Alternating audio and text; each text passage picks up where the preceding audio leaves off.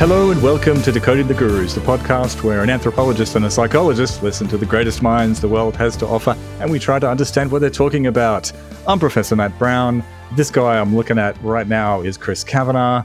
I'm the psychologist, he's the anthropologist. This is Decoding the Gurus. Good morning, Chris. Top of the morning to you, as you like to say. How you feeling?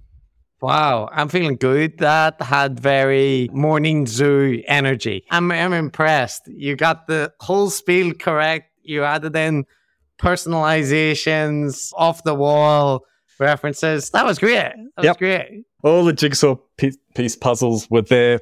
Puzzle pieces were there. Piece, puzzles. Okay, puzzle all right. pieces. Yeah, it's finished now. Feeling.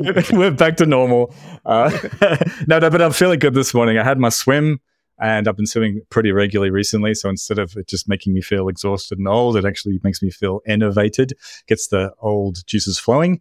And I've had like three or four coffees. So I see. We're gonna have a health off. All right, all right. Let me let me hit you with some information, Matt. So, long-term listeners, people who will care deeply about these kind of minutia updates, Matt. People are dying to know: Did Chris kick his sweet coffee addiction? did, Oh, yeah. uh, and, and in effect, did he also only mention that in Patreon bonus material? Possibly, possibly. I don't remember now. But I'm here to tell you, I have stopped consuming sweet convenience store coffee uh, as of maybe a couple of weeks now, without without any. Maybe I fell off the wagon. when I say without any, I may have had one or two, but one or two in the space of weeks and weeks. So let's go on. And the other thing I did, Matt, look at this. This is a very recent thing, though. Don't know if it's a full time change yet, but I'm going to try. Snacking, you know, snacking, the downfall of many weight management plans or healthy lifestyles.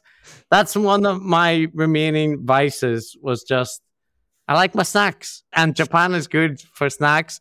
But you know what I've discovered, Matt? I couldn't stop myself from snacking. I saw all the stuff that people said about replace your snacks with a fucking piece of celery or whatever. And I was like, no, come on.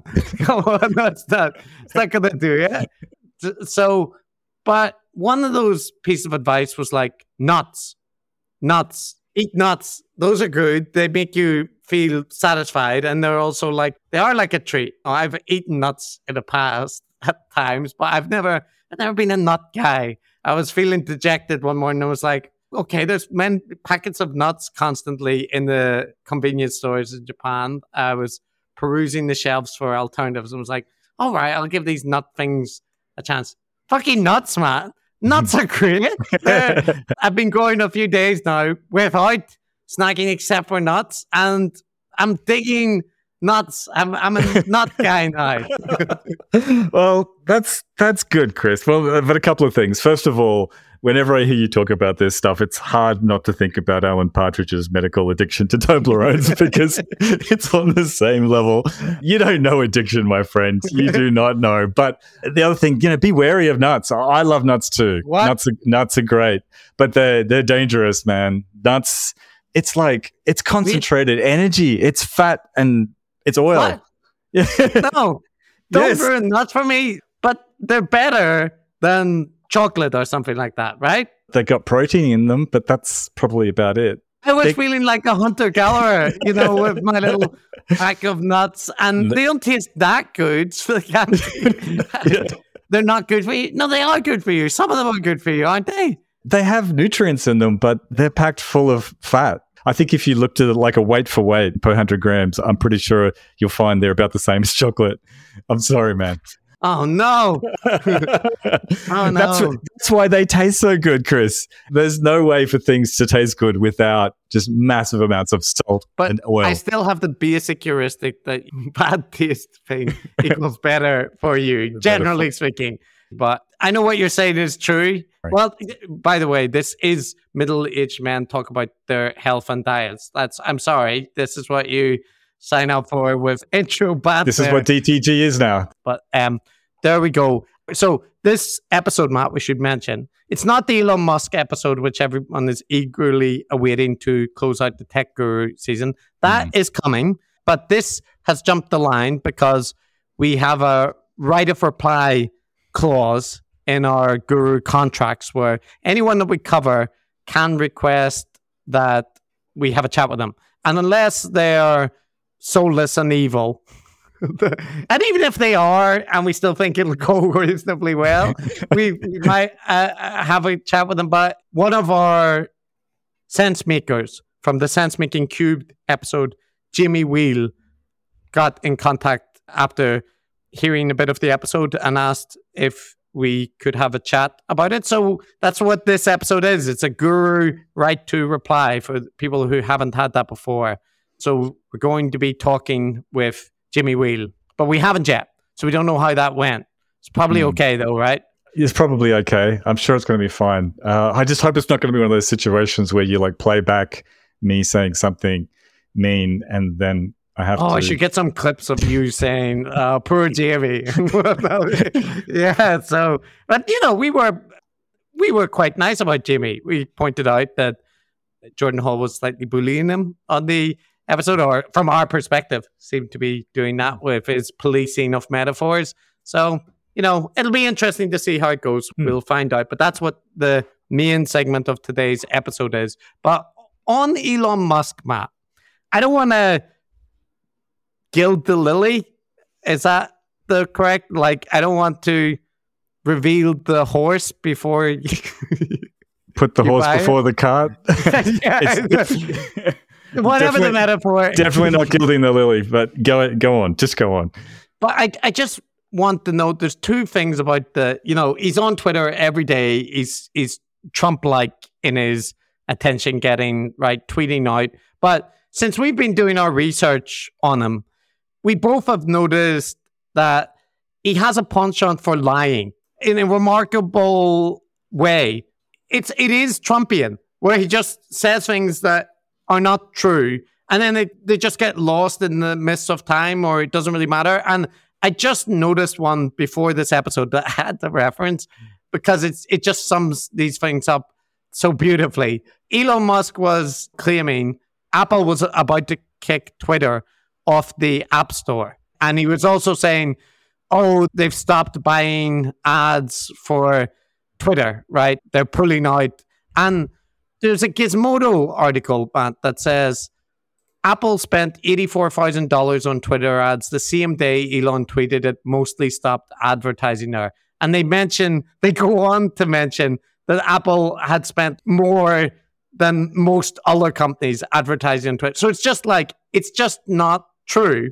Also, he said that Apple had threatened to remove Twitter from the App Store. And this is what sent him on this war. And then just today, he tweeted out, Thanks, Tim Cook, for taking me around Apple's beautiful HQ. Good conversation. Among other things, we resolved the misunderstanding about Twitter potentially being removed from the App Store. Tim was clear that Apple never considered doing so.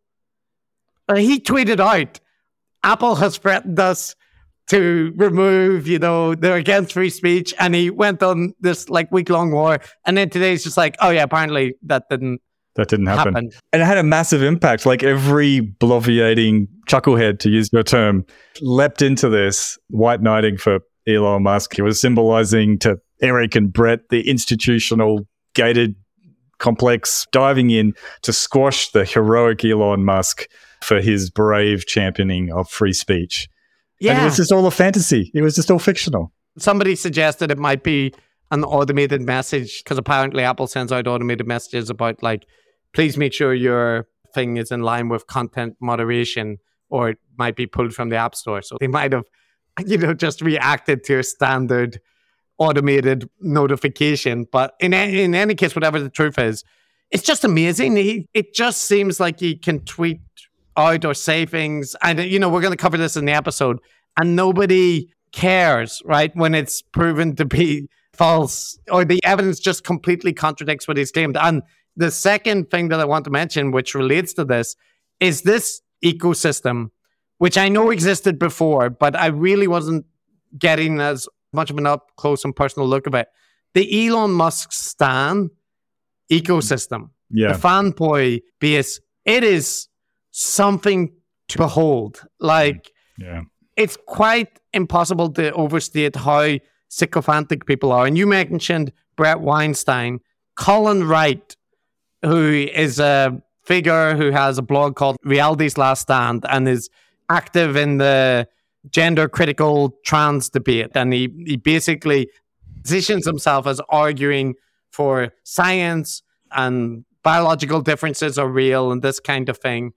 But he also made this very juvenile illustration of a political spectrum, right? It's like a little line with a stick man in the middle, and then it shows the left running far away, and the little stick man who was on the left at the beginning is now getting like closer to the right, which has stayed still because mm. the left has gone crazy. Yeah. And as so many people pointed out, this is insane because it shows the right being stationary eh, for the past 20 years, which is an absolutely insane point of view if you just look at the right wing. And this is in the context of American politics. But Elon Musk retweeted that cartoon. And Colin Wright has taken that retweet and he now, one, he made limited edition signed posters of the ad and talked about the historic day that Elon Musk retweeted his meme, like, get your own piece of internet history with this. And he's, he's become a kind of, you know, Musk responder, just mm. commenting. And Musk is also occasionally patting him and various other right wing accounts on the head with like kind of good boy pats, you know, usually just smiley faces or 100% right. But it's amazing. And it's very much the same pattern that happened with James Lindsay when he got retweeted by Trump. Mm-hmm. And he, you know, initially tried to play it off as just a joke, as if that's going to affect me. And then it became his entire personality, right? Yeah. Like a MAGA Trumpist idiot it's definitely a pattern you see with these second tier personalities that are competing with each other for the attention for people like Joe Rogan as well or Elon Musk. Yeah, these, yeah. these these sort of big daddy figures that are sitting there at the top of the food chain. Or, or Jordan Peterson. Yeah, yeah, that's right. Here's another good example. And uh, actually, this is connected to Sam Harris and another DTG related thing because Sam Harris quit Twitter recently mainly just for personal reasons. He just thought Twitter was stupid and a waste of time, which, and he's, he's right. Mm-hmm. It wasn't some sort of political gesture so much, but it was amazing, Chris, didn't you think? The reaction of all of the IDW web slash Elon Musk fan crowd, they took this as just this damning indictment of Sam Harris. And Elon Musk did it too, where I'm seeing a tweet from him here where he said that Sam lost me when he said that any lies at all would justify Trump losing. And I remember, you, you know where that comes from, don't yeah, you? Yeah, yeah. it's the Hunter Biden comment that like he wouldn't care if he had dead bodies in his attic or basement, whichever yeah. location. And, and this has become an article of truth, hasn't it, on the more deranged side of the IDW that that Sam Harris has gone woke or something. It's a, de- a deliberate misreading, and uh, but just the way they react to someone like Sam not playing along, uh, not going along with their mission. I don't know. You know, he's in general presented as having Trump derangement syndrome, but you know, I do think Sam badly worded things there when he was stating his position on that, but his position was completely coherent. He was essentially saying he didn't think the story merited the attention, and it's primarily about Hunter Biden in any case. But as far as he was concerned, you know, the media were right to be cautious given that previously, when Trump was elected, they had basically been very credulous about any news story that appeared. So his position was he didn't think it was that big of a deal.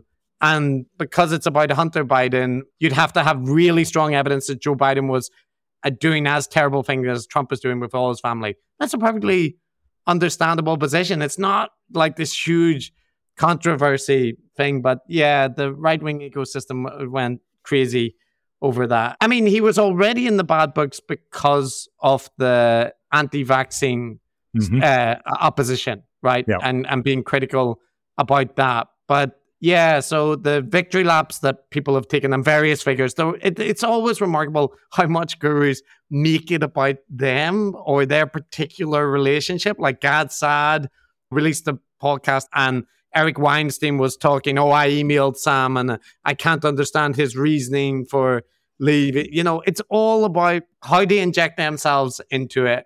And it's not a mystery.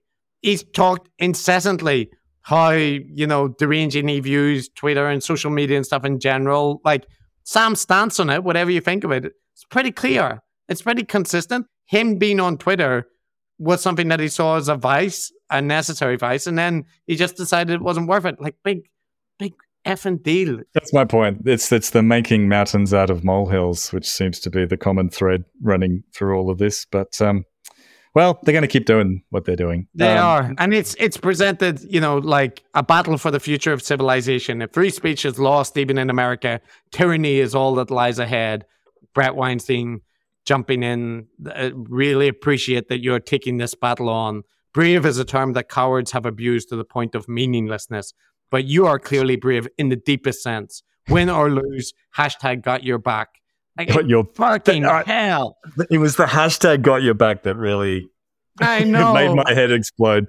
He's so cringe. He's such a cringing toady and pearl clutching and hyperventilating about fight a the system while licking the boots of a billionaire, like uh, who's just arbitrarily shit posting all over the place. So, ah, god, it is. It's so annoying to see. So, anyway, look forward to the Elon Musk episodes where we'll delve more deeply into Elon stuff, and then hopefully not talk about him.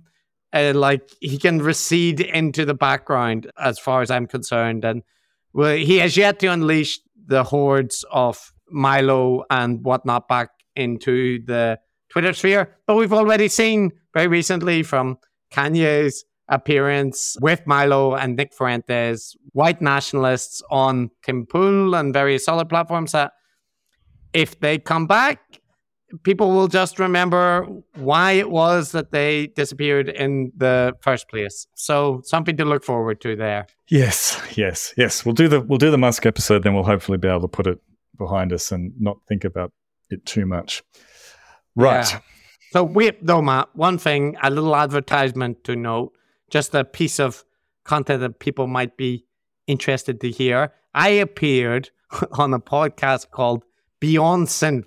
The clue is in the name. It's a synthwave podcast where they play synthwave music during the interview. I didn't hear it at the time, but the interview is interspersed with actually quite good synthwave music, and it was like a two or three hour interview conducted at 1 a.m. So my voice sounds like I've drank 12 bottles of whiskey, but it was a it was quite fun conversation. It was mostly about gurus and stuff, but we ended up randomly talking about a whole variety of other things, including like Star Wars and pop culture and Teenage Mutant Ninja Turtles and whatnot. So people might enjoy that or they might not. But if if you ever wanted to hear my voice talking about gurus combined with synthwave music, now your time has come. So Beyond Synth, that's the name of it, the podcast. So uh, Hmm. uh, yeah.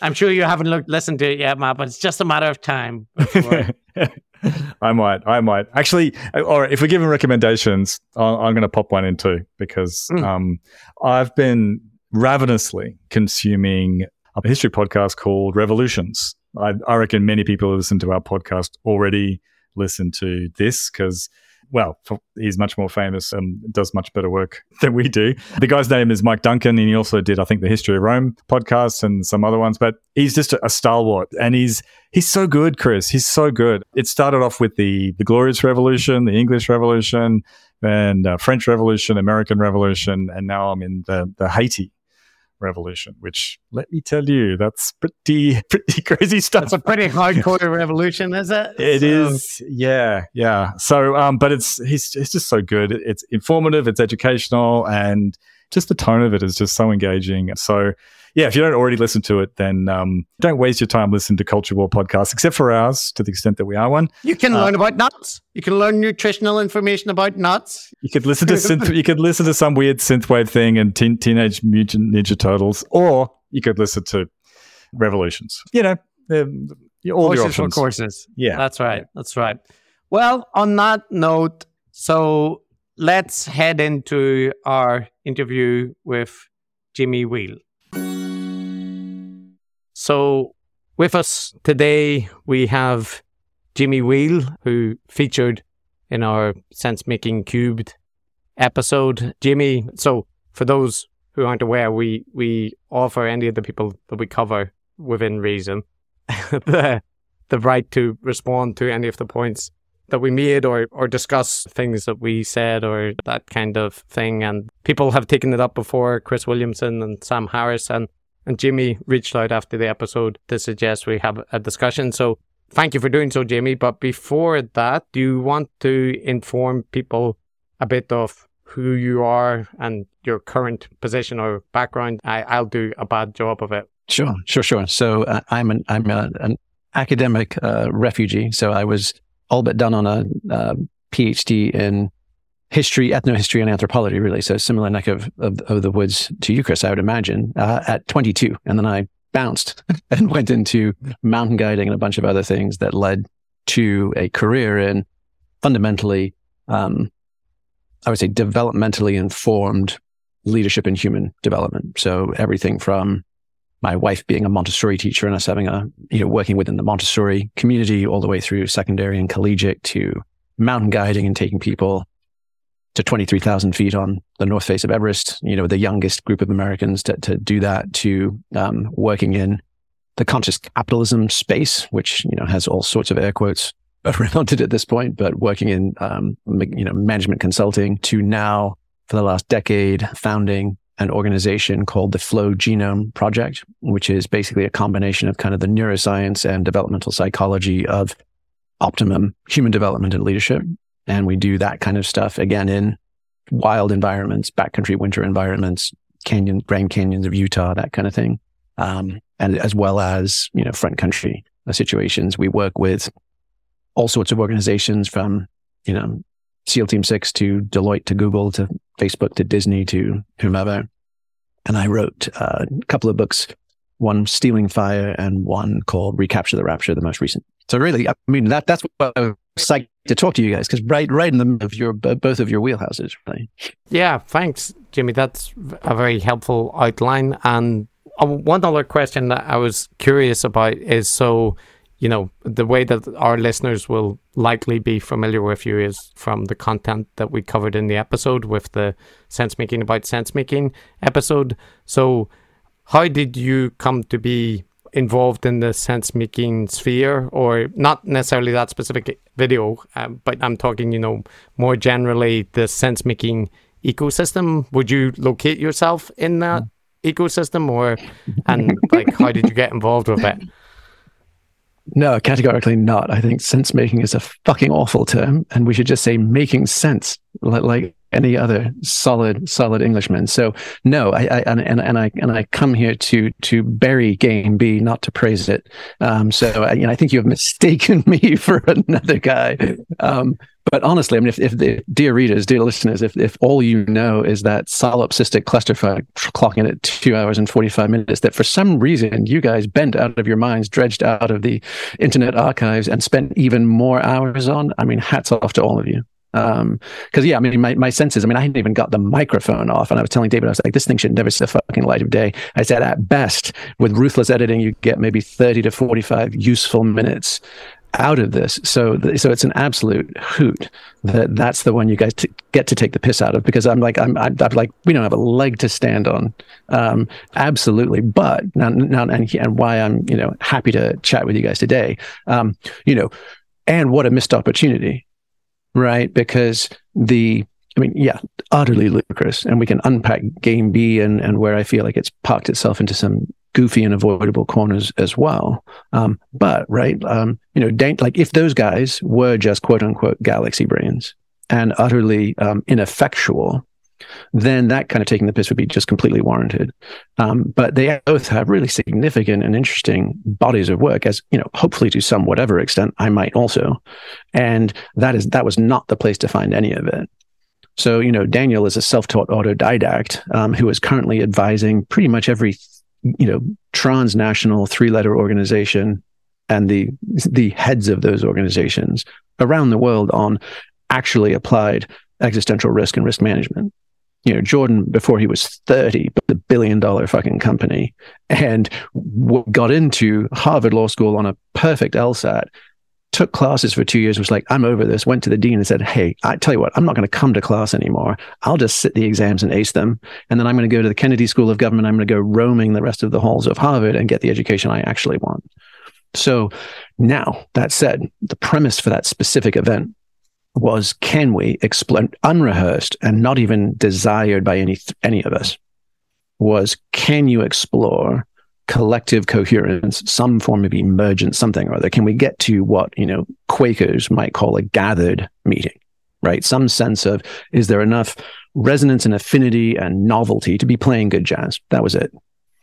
And then Jordan opens with a minor modal seventh. You know, he's, he's like late stage Miles Davis or Coltrane. And you're like, oh shit, okay. Wasn't planned, wasn't rehearsed. But since we are attempting to do this live experiment, right? I guess we're in that key for a while. I thought we are going for a campfire strum along, right? And we ended up in some fairly abstruse, and I was like, this is going to be anywhere impossible for folks to follow or track if, you know, what I would just say that full stop. So what you guys took as me being little brother to Jordan wasn't that at all. It was like when when one guitarist is is is is sitting his guitar on fire and playing with his teeth, the best thing to do is play some vamping backup chords and maybe take the piss out of the situation, deflate, play the fool, right, on behalf of any poor beleaguered listeners. So that was the setup. Um, and, you know, and, and as far as, well, I mean, any, we can take this any way you'd like. We can talk about group coherence, whether you believe there is such a thing. You can knock that around. We can also go over to game B. I'm happy to chat about, you know, any of it that comes up. So there's, there's some points there. Matt and I would be, it's fair to say, fairly skeptical of the kind of description you gave there, Jamie, of, you know, autodidactic, self taught geniuses who are able to. Uh, that was one. Right. That was Daniel. Yeah. that, yes. And similarly, there's a lot of people that advise a lot of influential people who have impressive resumes but say a lot of silly stuff, especially in the people that we look in day in, day out. One of the things that's most impressive is actually their ability to kind of self promote. And if you listen to their account, all of them are unrecognized geniuses, and many of them are extremely wealthy and extremely influential, like uh, you know Scott Adams or Nassim Taleb, and also have genuine areas of expertise and knowledge, mm. like um, Gad Saad, for example. Oof, I've just been I've just been seeing more of his stuff lately, like this week. Yeah, yeah, he's hard to avoid, unfortunately. Yeah. But the but uh, so our critique usually isn't that people don't have any expertise or influence, but one that those tend to be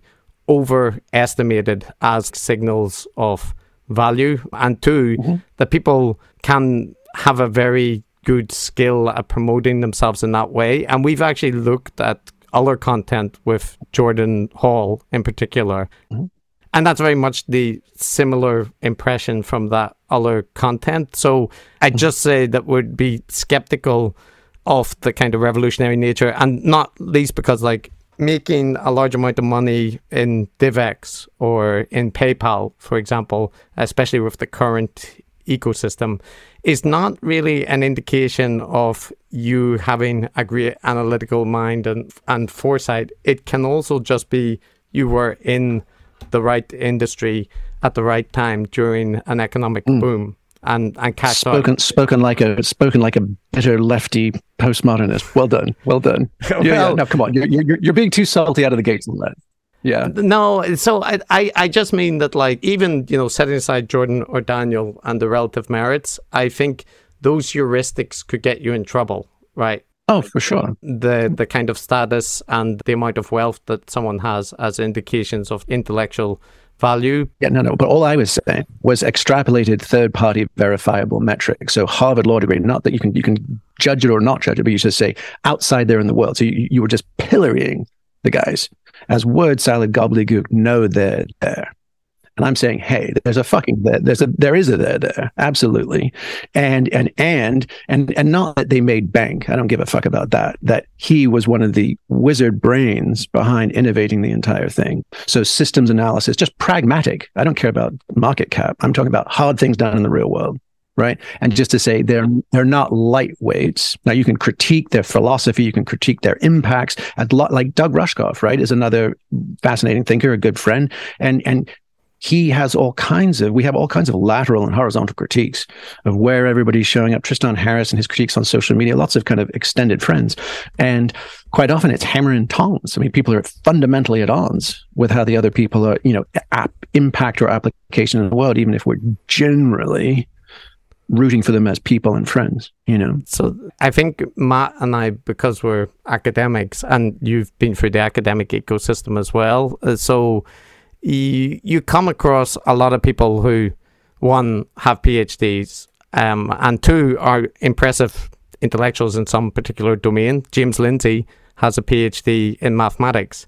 He's an idiot promoting conspiracy theorists about globalists and hmm. you know the Marxist revolution that's that's underway, but he does have a PhD from a accredited institution, and in my particular case, I I have a PhD from Oxford, and look at me, right? So you know the I just I agree with you that it isn't fair to just treat people as if you know they're people who have never achieved anything and and have no no expertise. Most of the people that we cover do have expertise and have achievements, but it, part of our critique is what they use that as a signal oh, okay. of um, yeah, absolutely. Especially when it's cross disciplinary, like they're out past their domain of expertise, but they're still talking as if they're a subject matter expert, right? It's like scope creep of, of their punditry. I think that's probably yeah. something we, and I, I will also completely agree that, you know, we did select the sense making episode because it was particularly egregious about the, the kind of issues that we see in that ludicrous in ludicrous. that ecosystem. Yeah. But it wasn't we didn't take it like just to poke fun. It was more that it highlighted the issues that we had covered. We'd covered some other content from rebel wisdom and that kind of thing. And it it, it mm-hmm. encapsulated some of the issues that we have and, and similar issues that we would have with people like Eric Weinstein, who, like, you know, you could highlight, he's a manager. Well, do you want to do the psychology or the ontology? Uh, well, the, what do you want to, what do you want to jam into? Like the psychology of the pundit and what you guys are in the IDW and everywhere else. And like, why are we people's getting so wacky with hot mics? Or the ontology because matt you were just mentioning beforehand that i reminded you of a family member and you, then you sort of asserted a certain position or believed worldview that you thought i had so i'd love to hear what you thought that was as well and, and we can kind of you know clarify oh, sure. calibrate yeah, what I was getting at with that, and Chris, you went around to hear this, and this I was not assigning his worldview to yours, but that was uh, I, I was seeing someone in, in my personal life who is a great guy, he does does good work in the world and uh, has an extremely different worldview to me. Has a spiritual worldview, kind of expansive metaphysics, and talks about things like ontologies a lot, Jamie. um, and to me, none of it makes any sense. It seems to have some sort of meaning for him, uh, I guess, in the same way that certain kinds of spiritual beliefs might as, as well. And I guess he would find it supportive in many different ways. But we would enjoy having a glass of whiskey together and sort of shake our heads at each other. To, to, to him, I would be this hard headed, obtuse, scientific naturalist type that deals with these concrete things and doesn't um, sort of understand these fascinating abstractions that, that he sure. really loves. Yeah. Well, I mean, here's, here's a quick question. Have do, um, are either of you guys um, familiar with psychedelics from a first person phenomenological perspective. Do you mean have we tried them? have you tripped balls? Have you shot the light searching lightning? Yes, sir. Yes, yeah, have you sent it? Uh, I have. Yes, I don't think Chris has. Matt, Matt is more of the psychonaut variety, and I'm more of somebody who has experience of like introspective traditions, various Buddhist traditions, and mm. meditation retreats and that kind of stuff. So, and and my original degree at university, my undergraduate was in study of religions, specializing in East Asian religions for that uh, because of that interest. So I'm familiar with like the kind of contemplative, introspective stuff um, that a lot of you know David Fuller and the Rebel Wisdom ecosystem is interested in, but I'm not a psychonaut, so I've uh, I, uh, yeah. psychedelics. No, not a big part of Northern Irish life during the Troubles. mm. So, yeah, what, yeah. was what was your question there, Jamie?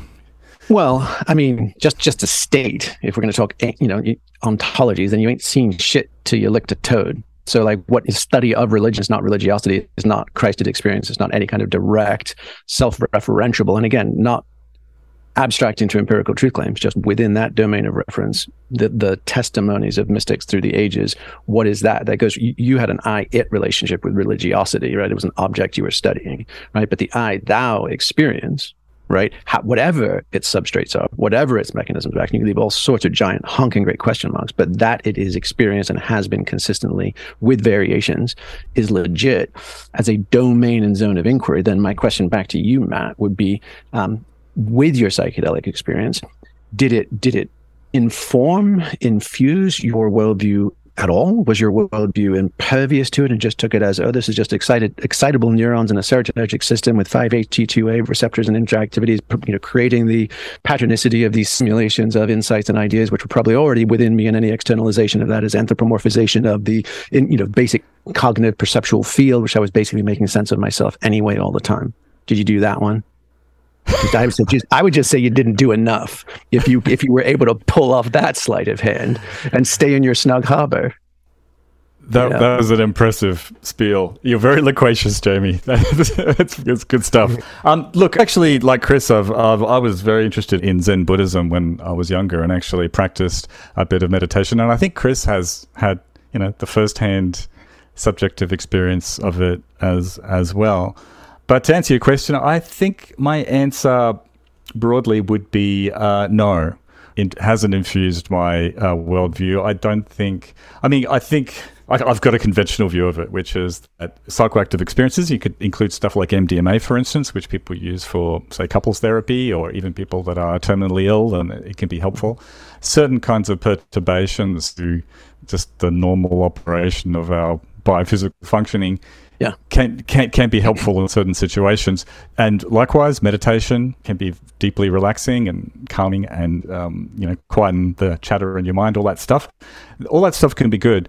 Do I think it gives some sort of cosmic special perspective on things, which is fundamentally better or elevated above just you know how I am now, which is basically caffeinated and little else? Mm-hmm. Um, no, the answer. Yeah. Yeah. You know, I, I, would agree. I mean, ultimately, I would say that I'm much more of an, an agnostic mechanist, like figure out the neurophysiological mechanisms of action that prompt certain interiority.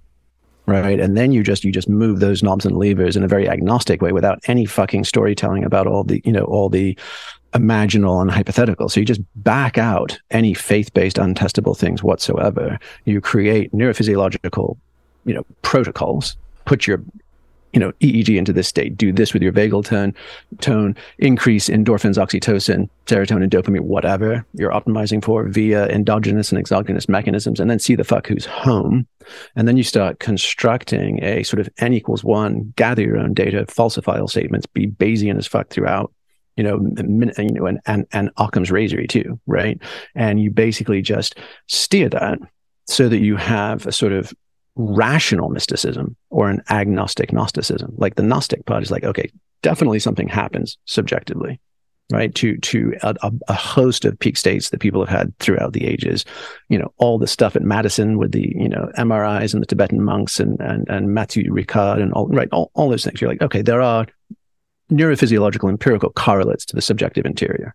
May not be one to one. We're probably only just kind of starting to figure it out. But if you do that, then you just you, you completely flip the script on all the storytelling which i think is where you guys take issue right? You're like all these just so stories right are kind of horseshit and, and and not really falsifiable.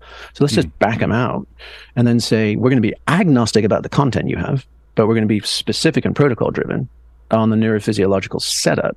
Go have your thing. Now come back. Now you pass it. You make meaning of it and you can be bring it back into contextual paradigmatic rationalism. You just name which lenses you're laying over it, and then therefore what kinds of results would you expect to glean from that data set?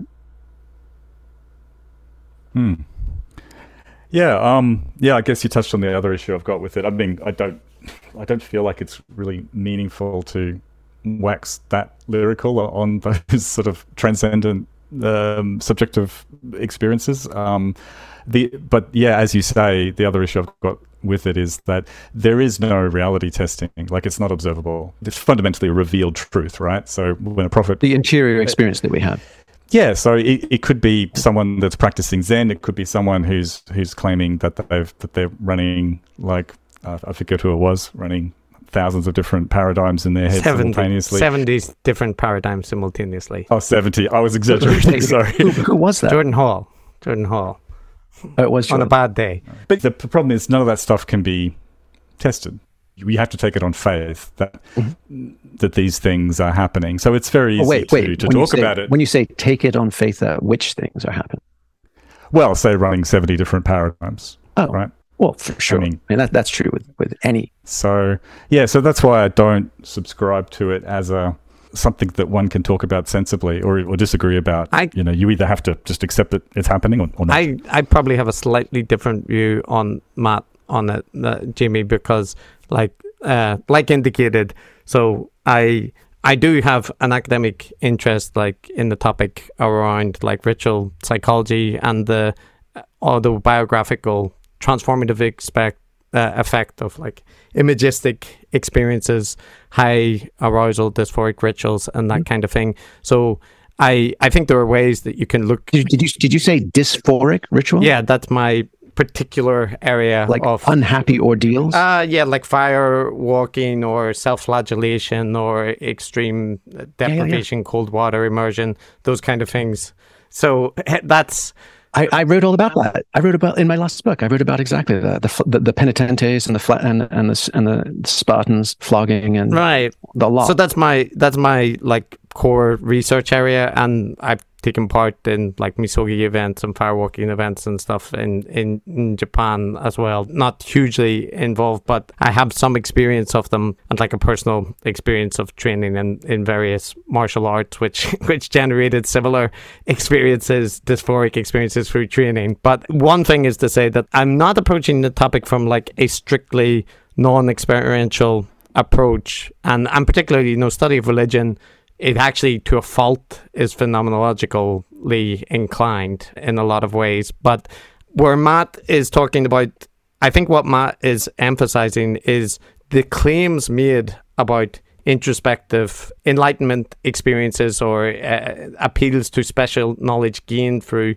introspection are in, inherently subjective. And there's so many cases where people throughout history have claimed that, have even been recognized as like meditation masters, and and have um, in their personal lives and in various other ways been, you know, sexually abusive alcoholics and and kind of yeah. cult leaders. And so I Matthieu Ricard and the kind of empirical approach to quantifying what goes on in meditative states and stuff. I think there's value to that, but I also think that that is slightly oversold in the same way like neurotheology is oversold about locating the God particles or the like like Andy Andy Newberg's work. Yeah, or or you know long back Plantinga and the the God helmet and you know the. Uh, so, like, I don't think there's nothing there about like transcranial stimulation being able to present euphoric experiences that might, you know, seem similar to the kind of religious ecstasies.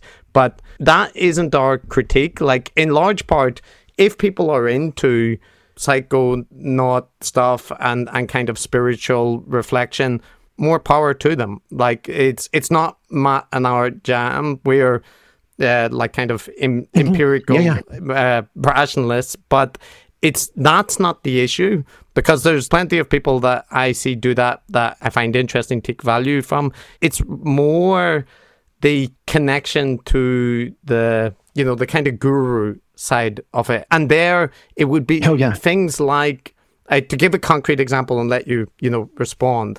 Um, like a lot of the figures around what we would call the sense making ecosystem or the IDW or you know the, the alternative media eco- ecosystem, they had a big issue when it came to parsing the evidence about vaccines, and still now have uh, yeah, a big yeah, yeah. issue with it. And to me, that's an illustration that for all of the the kind of discussions about metacritical faculties and you know other ways of knowing and stuff, that there's a fundamental just lack of critical approach to things. People didn't notice the issue with like Bret Weinstein um, or, or address really the criticisms, except David. And David suffered for that. And and even ivermectin or other such things. So to me and my it's it's kind of those issues where the rubber hits the road, you know, like the um that was specifically Bret and Heather's position, yeah. Yes, but like so, Daniel Schmachtenberger was doing updates on the pandemic with uh, David Fuller, which I listened to, and his take was not as anti-vaccine as Bret has become, but certainly very ambivalent about the evidence around hydroxychloroquine and ivermectin at a time where the evidence is not really ambivalent around those treatments. And the mainstream science position would be there's very weak evidence and you shouldn't be recommending at that stage. And similarly, yeah. Jordan yeah. Hall has, in the same way like Jordan Peterson, made various statements suggesting that pharmaceutical companies are inventing variants or maybe involved with that kind of stuff. So I would say mm. that a lot of the sense making ecosystem is, if not anti-vax uh, curious, they're certainly very tolerant of anti-vaccine views. They've got they've got borderline oppositional defiant disorder, don't they? Uh, well, to certain to certain institutions' right. narratives, they're not very defined when it comes to talking to Robert Malone and Peter McCullough or anybody like that. Well, well, no, no, well, come on. Like, I, I, think that is specifically Bret and Heather, hasn't that been? Because I'm not aware of Joe um, I mean, I, Daniel is for sure comes up from a Vedic background with, with very different orientations to health, medicine, et cetera, et cetera. So whatever he was expressing was probably as as he's been conceiving of it. And they were also backing, they were funding a meta-analysis of hydroxychloroquine well before it kind of blew up and went sideways in the culture wars. And they and they had a panel of physicians and they were actually doing legit stuff. So it wasn't just coming from the social media cesspool. It was coming from you know recent specific and dedicated um, research and analysis that that professionals were conducting. And so he was feeding that up. But wait, in, sure there's that. in that kind um, of case would you say like daniel or jordan or anybody in that ecosystem is like well placed to run clinical trials on the efficacy of vaccine treatments? Well i, I mean they have a, they have a nine figure um sign you know n- nutritional supplements company. But that's it. That yeah. But that that would be the founded and have team and budget to stand things up like that and have familiar protocols where they have funded double blinds on there. that would be that would be a really good example on like the so you know like for us Jimmy like nootropic area is a a fertile minefield for shoddy studies conducted by companies with lots of money but designed with researchers' degrees of freedom to get desired outcomes. So, like Onnit yeah. has run studies, you know, and they're, they're useless. They're absolutely useless. And in general, have, have you guys actually tracked them? Have you have you run then run independent ones to cross reference? Not run independent, but or you just look at the study and you just say, "Oh, I don't sign off on the study design." No, it's more like you know, like well, what's making you say they're crummy? Oh, because in both of our case, we're academics with training in assessing like the methodology of studies and that kind of thing. But but even even just from coming up from skepticism and that kind of circles you learn to identify low powered studies that have large amounts of degrees of freedom. When when a company that is like selling supplements is find research which is there's some, there's some motivated reasoning there, isn't right. And and there's also uh, you know a whole bunch of end outcomes, and then only the significant ones are reported, and so there's there's like basic some happy p hacking in the mix, and you're you rub it your mother's brother. Right. So like the you know the the kind of not just nootropics, but the whole supplement ecosystem is awash with like junk research, oh, and absolutely, and that yeah. that's why people in that sphere, like they might have the money to run studies, but by and large, what they would be better off doing would be paying like an independent research lab that wasn't uh, that like the cock, you know, not Cochrane, but something akin to that, like an an independent research body that is am- ambiguous. That, that's what that's what a Neurohacker has done. Yeah, they they they, they work with third parties So would you- to oversee their stuff. But listen, listen, I, I'm curious because I mean, so far, I just fe- it feels to me like we're sort of in violent agreement. well, I, Like basically everything that you guys are concerned or skeptical about, I am also. Um, I mean, I just wrote a book with a, a culty cult checklist, which you know is highly resonant with your guys' galaxy brain sense of grievance. Like like your guys' checklist. That's what actually clued me on. You're like decoding the gurus. I just wrote a thing about gurus and about culty cultic tendencies. So to me, you know, and yes, let's just let's under, agree that we have had different lived experiences, different you know academic trainings perspectives on life etc and um, i mean i'm the i'm the son of a fucking royal naval test pilot. Like i grew up hyper rationalist and remain that way. I just happened to start having some neck snappingly interesting life experiences big mountain powder skiing surfing and kite surfing and windsurfing you know psychedelics live music and just being like oh fascinating. Here i am studying history and ethnographies and culture. What the fuck is this? And let me go and hit the books and then try and unpack the the the rational academic understandings of what that was and then leave that in the realm of unfalsifiable imaginal experiential content. But on the other hand it's where we live right we we, we only we, we our entire experience of our entire lives is, is experienced via our interiority to try and suppress it or deny it or mock it or ridicule it or marginalize it and be like wait that's fucking bizarre we're going to privilege weights and measures. We're going to privilege, you know, fucking EEGs on, on a screen as more real than actually our self awareness and intersubjectivity in this moment. Like, what the fuck? Doesn't that seem ass backwards? Well, Jamie, I mean, someone like myself, I'm not a behaviorist. I recognize that people and animals have interior lives. except me. It, I do have my doubts about Chris sometimes, um, but so it's not that. It's it's more that when things are not directly observable, it can be a happy hunting ground for Oh, bullshit. hugely. Right. Inflation, That's- that's- distortion, misrepresentation, so many shysters out there. So, that, that's why I would say so, so you just don't ever presume to map it or cling to it as your reified interpretation. You just say that's all just phenomenon. That's just phenomena, and then just stay back to you know. I mean, you, you guys know how to do this. Just this, this would just be running multiple, um, you know, like Korzybskian sort of reality tunnels at a given time. You're like, okay, we tap on that window. This is the world we're in, right? We're discussing interior experiences, or we're, or we're strict rational materialists. We, you know, whatever it would be. You just acknowledge the truth claims of the paradigm you're going to tap into and then work within. But you also have the ability to tap the fuck out of those and then be still. You know, in, in your whatever, your balcony, your dashboard, the home screen, take your pick, but like you're there before you've clicked into. So, so then absolute truth of any of those specific reality tunnels or or phenomenological frameworks, you just take as contextual and provisional. And it's like, does it do what it says it does? And does it shoot more or less straight? And, and you can sort of assess it. And then you can use that, you have a sort of utilitarian view on which tool, framework, perspective, worldview, gestalt, whatever the fuck you want to say, you're going to use at that given time. But you have the ability to click back up to the level above all of them and still be self aware in your time, place, and perspective taking. And then also intersect intersubjectively, like how are we doing? Right. Also having shared shared mapping of what the fuck's going on. in A trialogue. Um, yeah, like I think Chris and I tend to give people a, fair bit of leeway when it comes to that kind of very personal, phenomenological stuff. So, for that's, instance, well, that's George- what I mean. Like, shut the fuck up about your story. Like, I don't want to hear your story because it's unfalsifiable, right? So just tell me the Yeah. outcome. I want to clear. I want to understand your patterns or your source code, not your fucking personal narrative. yeah, it's a bit like Jordan Peterson and his self-help books, right? I don't really have a problem with somebody writing a self-help book and, and creating a kind of framework whereby people can create structure and find meaning in their lives and whatever. It's not really something where science and analysis and logic and reason is is necessarily the best tool for the job.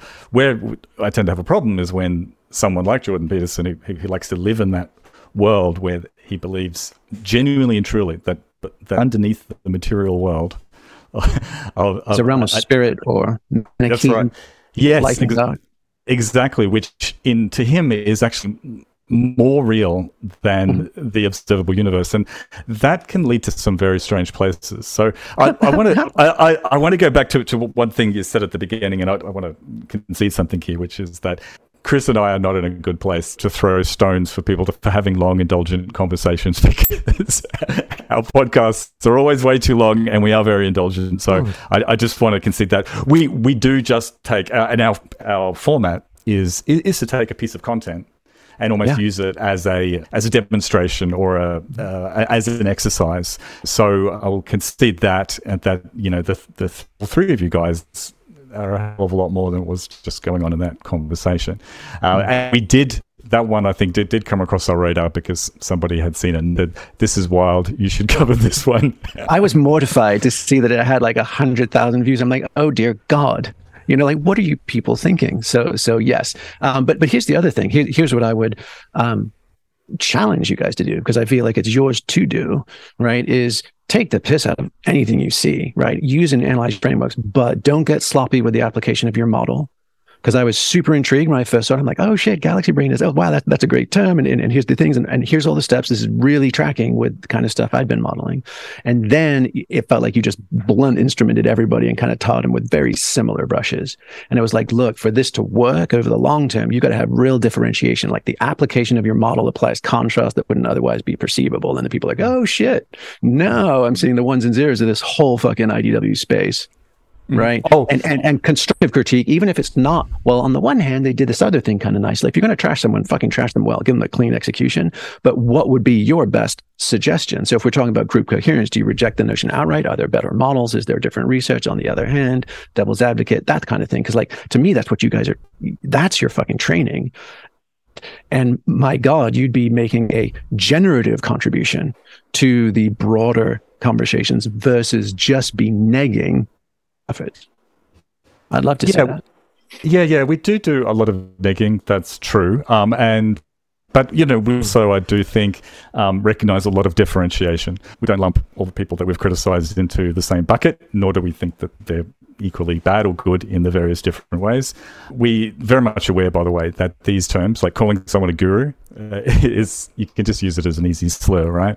So uh, we have to be really careful about that stuff. But you know, when it comes to like more substantive things that you guys were talking about, say in that conversation, like putting aside the excesses perhaps or the indulgences. I mean, uh, you know, because I went on to do a lot of reading about Game B and and oh, coherence and all of these things, right?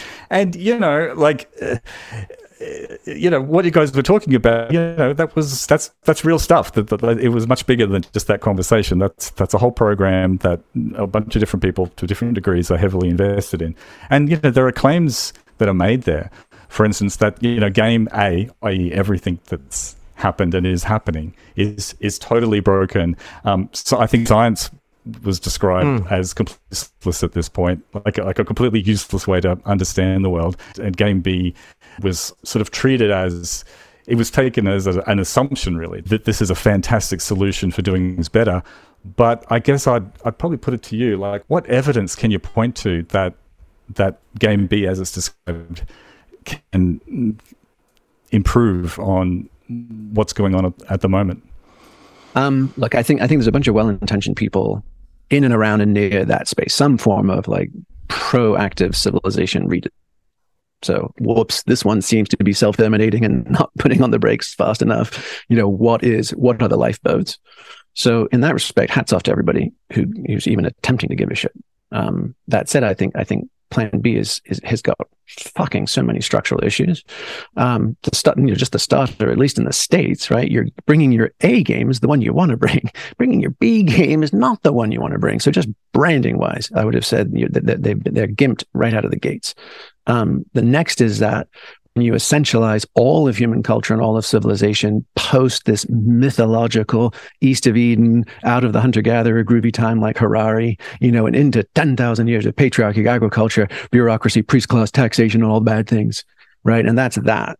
And then game B is nothing more nor less than the antithetical solution to all of those bad things. Well, what are they exactly? Well, we don't know yet. It's emergent, right? Like then you're just into a fucking cargo cult. So there's no validating it and there's no steering. And the moment you get a bunch of people who think they're all, they're all allies and confederates within under the game B umbrella, and they get together and try and do anything in the real world together, and it will blow apart within months because no one has any fucking idea what the there there they all supposedly said yes to actually is. In grounded application. So, Jimmy, there's a bunch of, of stuff that would be interesting to follow on there. And I think we can talk about whether we see collective cohesion as like a reasonable goal or ways to achieve it. But one thing I wanted to respond to was your suggestion that, you know, it would be more productive for us to to be critical, yes, but to like kind of highlight areas of agreement and and you know and, and provide productive feedback, right? And I, I think Matt and I would probably or even better or even better propositions. Like it doesn't have to always be acknowledging that they did something right, although that's nice if it's true. but also, what the fuck do you guys think? Uh, like triangulate, right. give give us a synthesis so, of, the, of, your antithesis. Yeah, so I think there is probably where there's a like slight disconnect. You know, you were asking like areas where we wouldn't see eye to eye. I think I can identify some there. Hmm. So you know, you guys described on that episode the omega rule, right? The idea of basically like extreme. Huh, which I always say is we should just say, shouldn't we say benefit of the doubt, guys? Isn't right. that a whole lot? Yeah, or charitable. Everybody already know, doesn't everybody already know that one? Let's just do that. You know. So you know the terminology issues aside, like I would frame that as be extremely charitable to people, and if you take that in a the Motte or Bailey, the whichever one is the, the easily defensible one. It's just like, oh, don't be immediately dismissive of ideas. Sometimes wacky ideas can be useful, and yes, of course they can. However, eh, I think my critique of a lot of the sense making ecosystem is that it isn't critical enough. It's too indulgent of people's ideas, and there isn't enough pushback. And what yeah. Matt and I are articulating is a different worldview, one which is pretty mainstream in science, which is be extremely critical of yourself, of other people, yeah. and and oh, yeah. usually the the actual you know the existing expertise and stuff, the people who have spent decades on a topic, they are often right about things more than the people who have just discovered, you know, about viruses in the past six months. And in in the case of like where that would come into actual focus as a difference, I watched your mm-hmm. interview with Bret Weinstein. Now, I know in that interview you guys basically didn't really discuss COVID and that kind of thing. However, if I was having a conversation with Bret Weinstein in 2021 after he had been promoting strongly anti vaccine rhetoric, one of the main anti vaccine figures in the COVID pandemic, I wouldn't have had a conversation like that. And I would also, because of the what I know about evolution and what I know about Bret's view of evolution, I think he's got a pseudoscientific view of uh, evolution. So that would be like places which which is the which is the pseudoscientific bit. Oh, a lot of it but oh, oh uh, uh like the mega I mean, specifically the hunter gatherer's guide that that, that like what's in there or or stuff he said elsewhere? Well both yeah so but you know in a nutshell there's a there's so much but uh, uh, basically he and heather would claim that basically anything that exists as a property of humans human behavior or physiology or anything even something that exists in society something that's happened historically everything can be traced back directly to an evolutionary cause. So Bret famously once talked about to Richard Dawkins, I think it was. He he talked about the German invasion of Russia during World War II, and and gave an evolutionary cause for that specific event. Uh, now that's that's probably lineage, at the extreme end, but that, another one like there's yeah. there's Omega rule, but Bret outlines the Omega principle. The hunter gatherer's guide to you know the 21st century is just an extension of his worldview. His worldview in general is skeptical of toothpaste and of vaccines and of you know very familiar to people. Toothpaste or toothpaste or the fluoride in toothpaste. Fluoridization, you know, six to one, half dozen the other. But the um, the so the but but the rationale is that it's not natural, right? That you didn't. Oh. Yeah. But that that that so that thing like the omega principle is that if something has been around for a long yeah. time is costly it is likely an adaptation. And that led Bret, for sure. example, to say uh, on Rogan, suggest that, you know, when people are hung and they ejaculate uh, in the throes of death, that this is an adaptionist thing because in some cases that might have somehow entered the vaginal cavity. And that it, seems like a it's a it. caught some unsuspecting maiden in the ear. Yeah, and had a so th- but that shows such fuck? a that is far fetched. fundamental misunderstanding of So, so, so, evolution. so Darwin selected for dudes with boners and uh, when they die? Like we really we're really making this case? Like maybe the galapagos there's just this closeted full bunch of autoerotic asphyxiators and they're just elevating ahead of us. This is this is loopy. So so was your question though that you you you had seen a, an interview or a talk that we had you presumed that it happened after he had already been coming out publicly against ivermectin and other stuff. I, if you can tell me which one it was. I mean it's so the one of the older ones. We've been together in person. We, we've had them um, out to visit us when they were here in town to be on Rogan, and we and we talked heart to heart and and and expressed all you know, trying to calibrate. Like, hey, where are you guys? Hey, what are you thinking? Like, and actually, no, we're not even interested in talking about vaccines and COVID and quarantine. We'd like to hang out, fucking drink some wine, listen to some music, catch up on our families, like you know. And hey, goddamn, if if there's any way around it, guys, don't die on that hill you know don't the fucking dead end. You know you, like it may feel in the heat of battle it may feel like it has to happen now but I, you can just see structurally uh, there is no defending um, those now take the position of hey there's a bunch of off-label off-patent potentially useful drugs out there and hell's bells while we're sitting on our hands waiting for this brand new tested shit we should absolutely be screening and vetting regardless of economic incentives of big pharma and that was is their is their root position and i support them in that so right? Once it came betting on specific horses to win, I was like, I don't know. I have zero capacity to judge and make an informed assessment, but I'm not going to take a public stand and get sucked into the echo chamber. So that would be the that would be like a point that I would make. So that particular conversation at the time that I seen it, at least as it released on YouTube, was in 2021. So I presumed it was you know eh, within the past six months or something like that. But Bret started his anti-vax thing stuff in 2020. But even that, so that's something that Matt and I talk about. We've talked about it with Sam Harris as well. We have no doubt that Bret and Heather or or any of the figures that we cover interpersonally can be extremely nice people and can also, you know, be engaging people to talk about and may have expertise and knowledge about specific areas. But in that case, and this is the like a, a critique that I guess I have of you guys collectively, is that there's a half-hearted acknowledgement of criticism. But what Bret and Heather were doing, it wasn't like it's a small part of their output promoting anti-vaccines. It's a it was a huge thing. They were the people that introduced Rogan to Robert Malone and, and Steve Kirsch and Peter McCullough and and even now, right? Bret is very strongly claiming vindication. So it, by choosing not to address that or address it in a very, you know, slight way, that that is to me like indulgent in a way that like well, who, who, are you, who are you experiencing? Wait, wait, who are you experiencing doing that? I would so uh, what you just you, you're saying sort of accommodating, like what you just accommodating things described. that should go more strongly challenged. yes. So that that would be you know the the thing that I would say. Would you be willing to say like that Bret is openly anti-vaccine? Because to us that's obvious, and I think to most people outside of the sense making ecosystem. No, honestly, dude, I, I, I, don't, I don't honestly really track all these substrates and different paths, you know, because then some some people will say I'm not anti-vax. I, I'm I'm I'm asking for more research on novel vaccines, right? And they they might split between the existing old class, the Johnson and Johnsons, and that kind of stuff.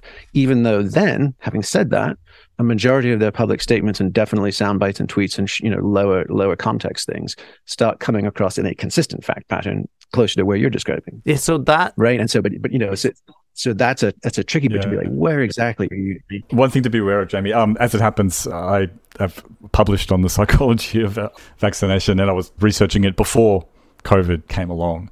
Um, and, and Chris, too, there's a, obviously, as you would know, there is a very long history of this as a cultural phenomena. Oh, Um, for sure. And it's just got reskinned and repopulated with updated talking points. Yeah, yeah, that's right. And it's actually super interesting how the old talking points were just kind of recycled and rebadged.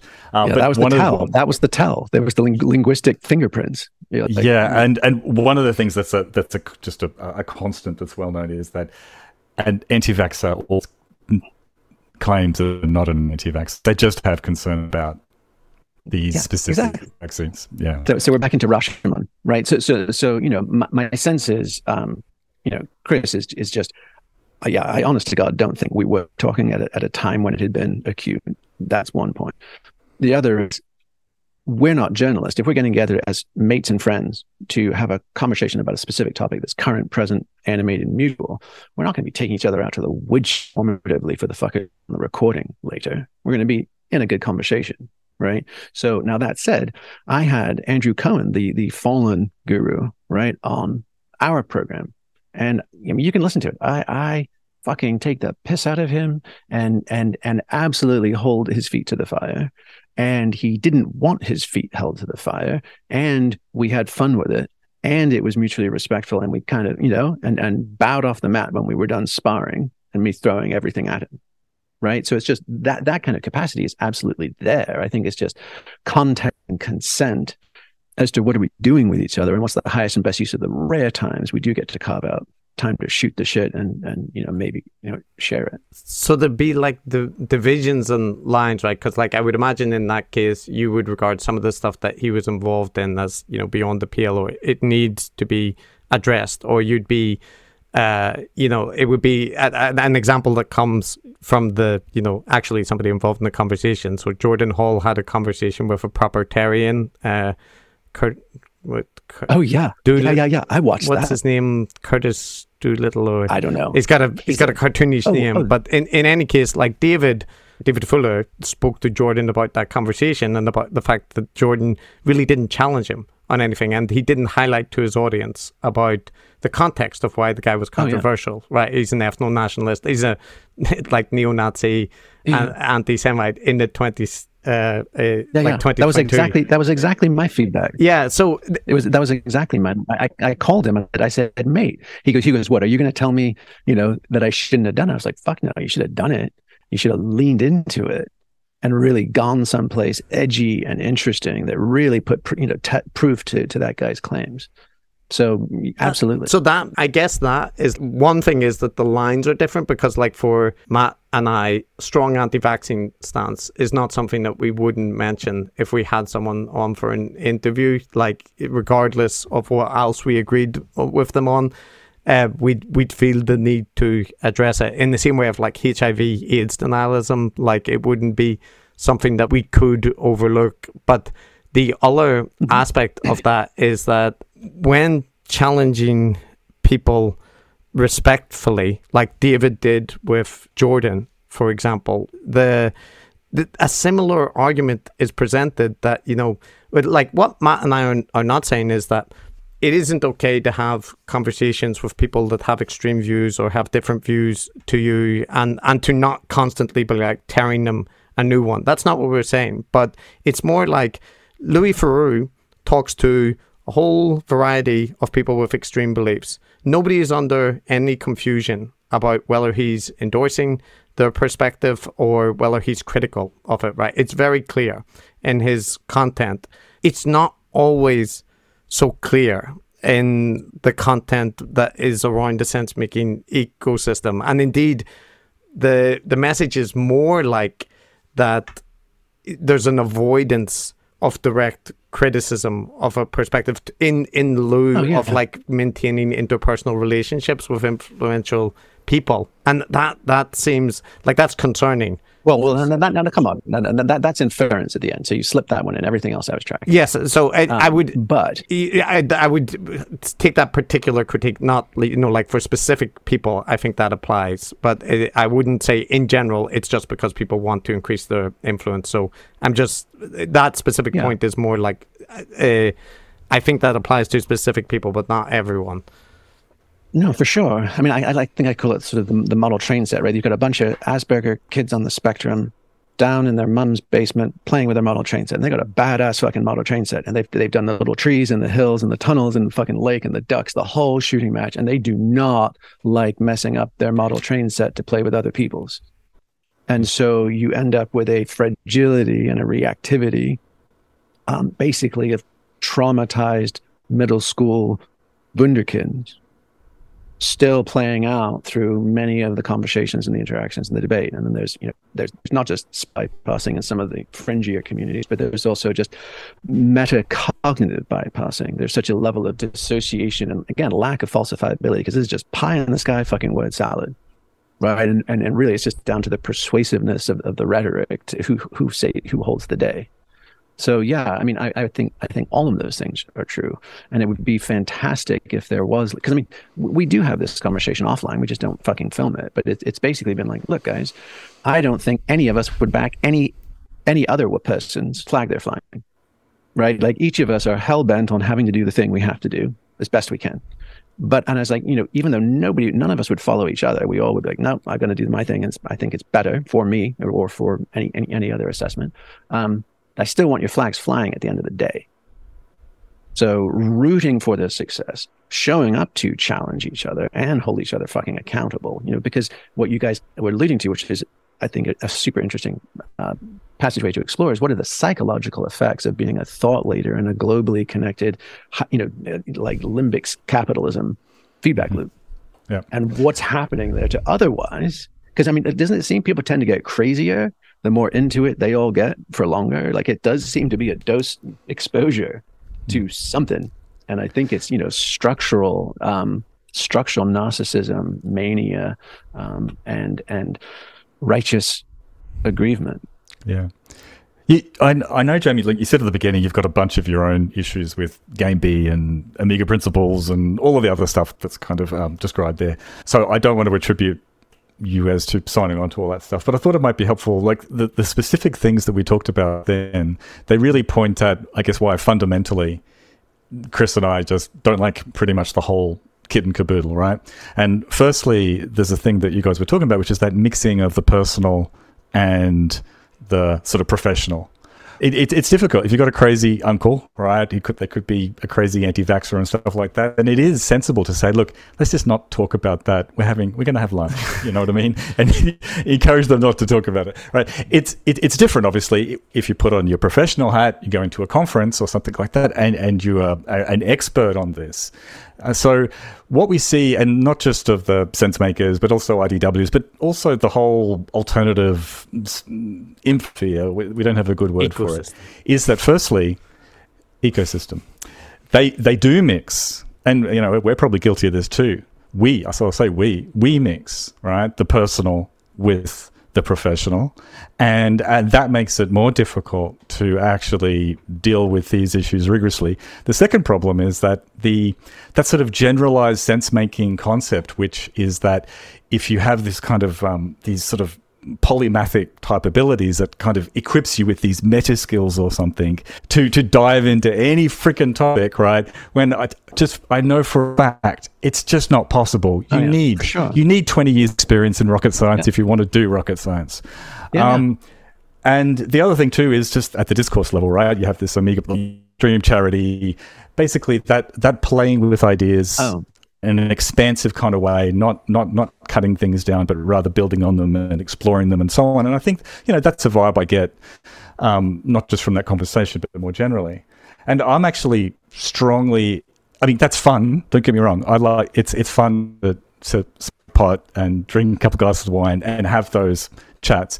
But as as a mode of actually figuring out how the world works, that's actually a terrible way to do it. What I like is exactly how academia does it, right? Which is I'll give a manuscript to a good colleague of mine who wants me to succeed, wants my work to be better, and they tear the shit out of it.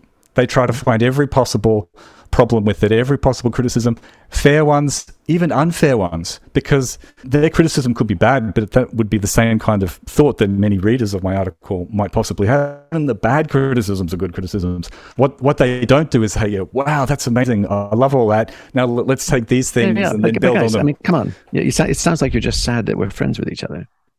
I mean, I mean, I mean, honestly, what what you're presuming is that the only fucking conflict we would have, we would have on fucking recorded video rather than that's the last fucking place we would have head to heads. We have head to heads all the time.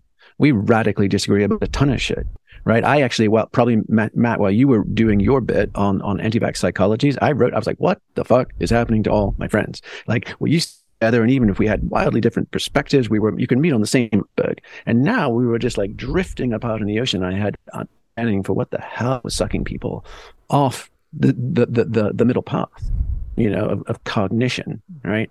And it seemed to me that there were psychological four psychological types that leave you specifically susceptible to random whack ass shit and conspiracy thinking. So the first one, when, and it was generated from these conversations, the anti-establishment rebel, mm-hmm. right? Who will yeah. always back the counter opinion, even because the establishment can never fucking be right, right? Mm-hmm. The next was the guilty liberal, right? The the, the vote for Hillary, masks or citizenry, the whole bit. Then then the loyal foot soldier, always just looking for Manichean, light and dark, and a good a good leader to fo- to follow. Yep. Um, yep. Right. And so absolutely, we've all been wrestling with this, right? And and and I find it sad basically just to see different folks get pulled by different forces and, and to your guys point about having both having contemplative meditative experience right my sense is, is is it is a degree of egoic inflation that people's psychologies we're not wired to handle it and if somebody hadn't or let's just say they came up through an academic path and suddenly blew up in their 40s right they you know they they might have not any exposure or practice with that kind of recursive feedback, intersubjective feedback loops. So what the fuck? So many people caring about what I say. So in conversations with so many people, so many bad faith miscommunications, geesh, geesh, geesh, right? And then so much more incentive to keep going back to it and stoking those fires. Like that's not healthy for anyone.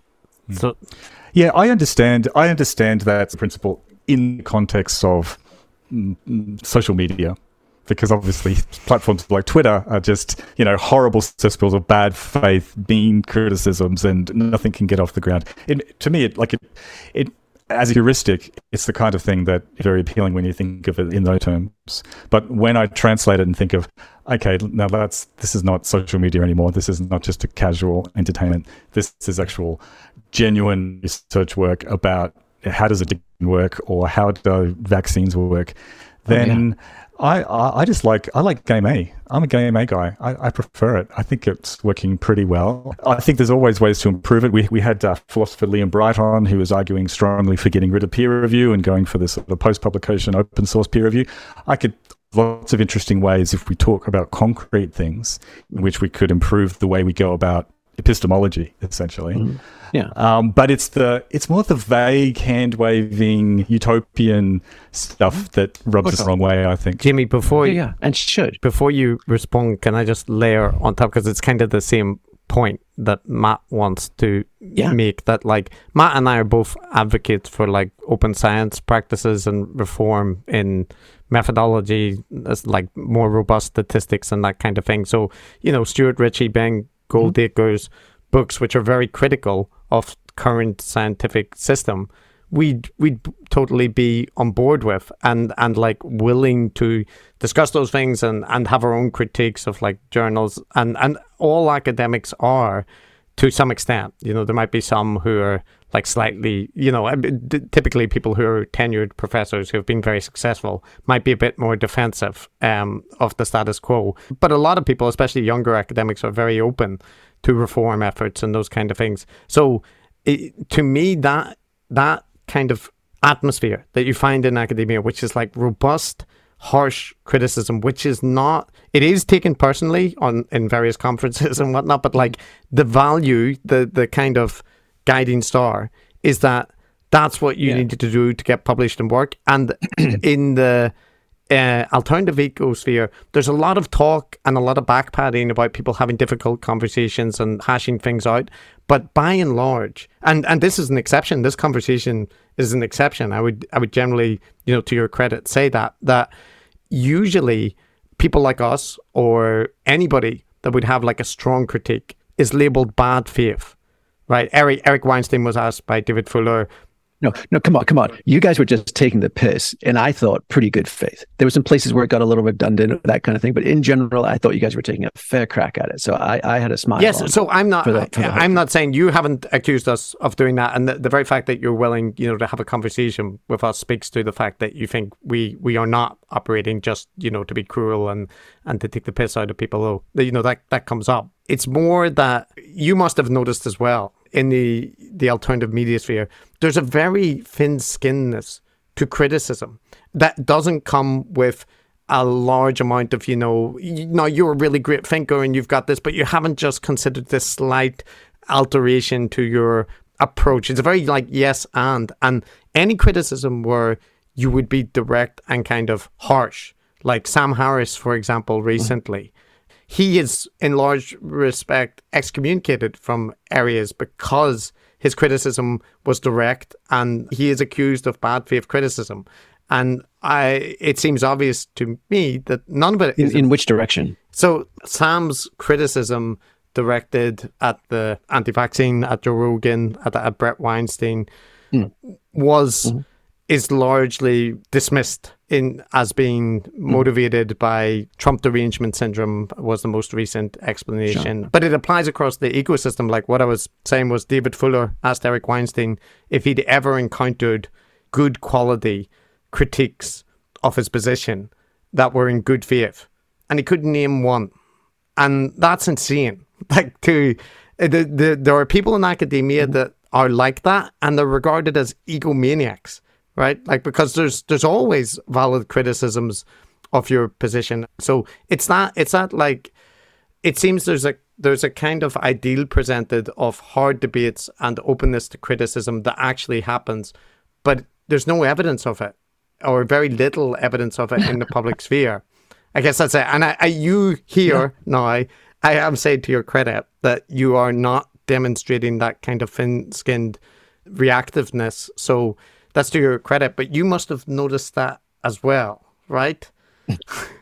Yeah, well, I mean, for sure, most of them are Yanks, right? And and they have no they have no culture around just taking the piss out of each other, yeah. right? And that there's joy and delight in in in the backing and forthing, you know. So so that part they they are true. rather self serious, uh, right? And so banter, playful, generated banter, um, is not necessarily, I think, a handy vernacular that's and so you, so you, to engage it goes more of a this is a conflict situation versus a tempering, you know, a mutual kind of hammering in tongues. There, there is an element of that. Yeah. We've noticed that in in other gurus, right, Matt? That there's a a kind of American cultural sensitivity to bigging up everyone and being positive.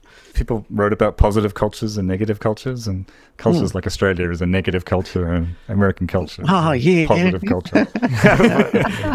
Ireland as well. That's great.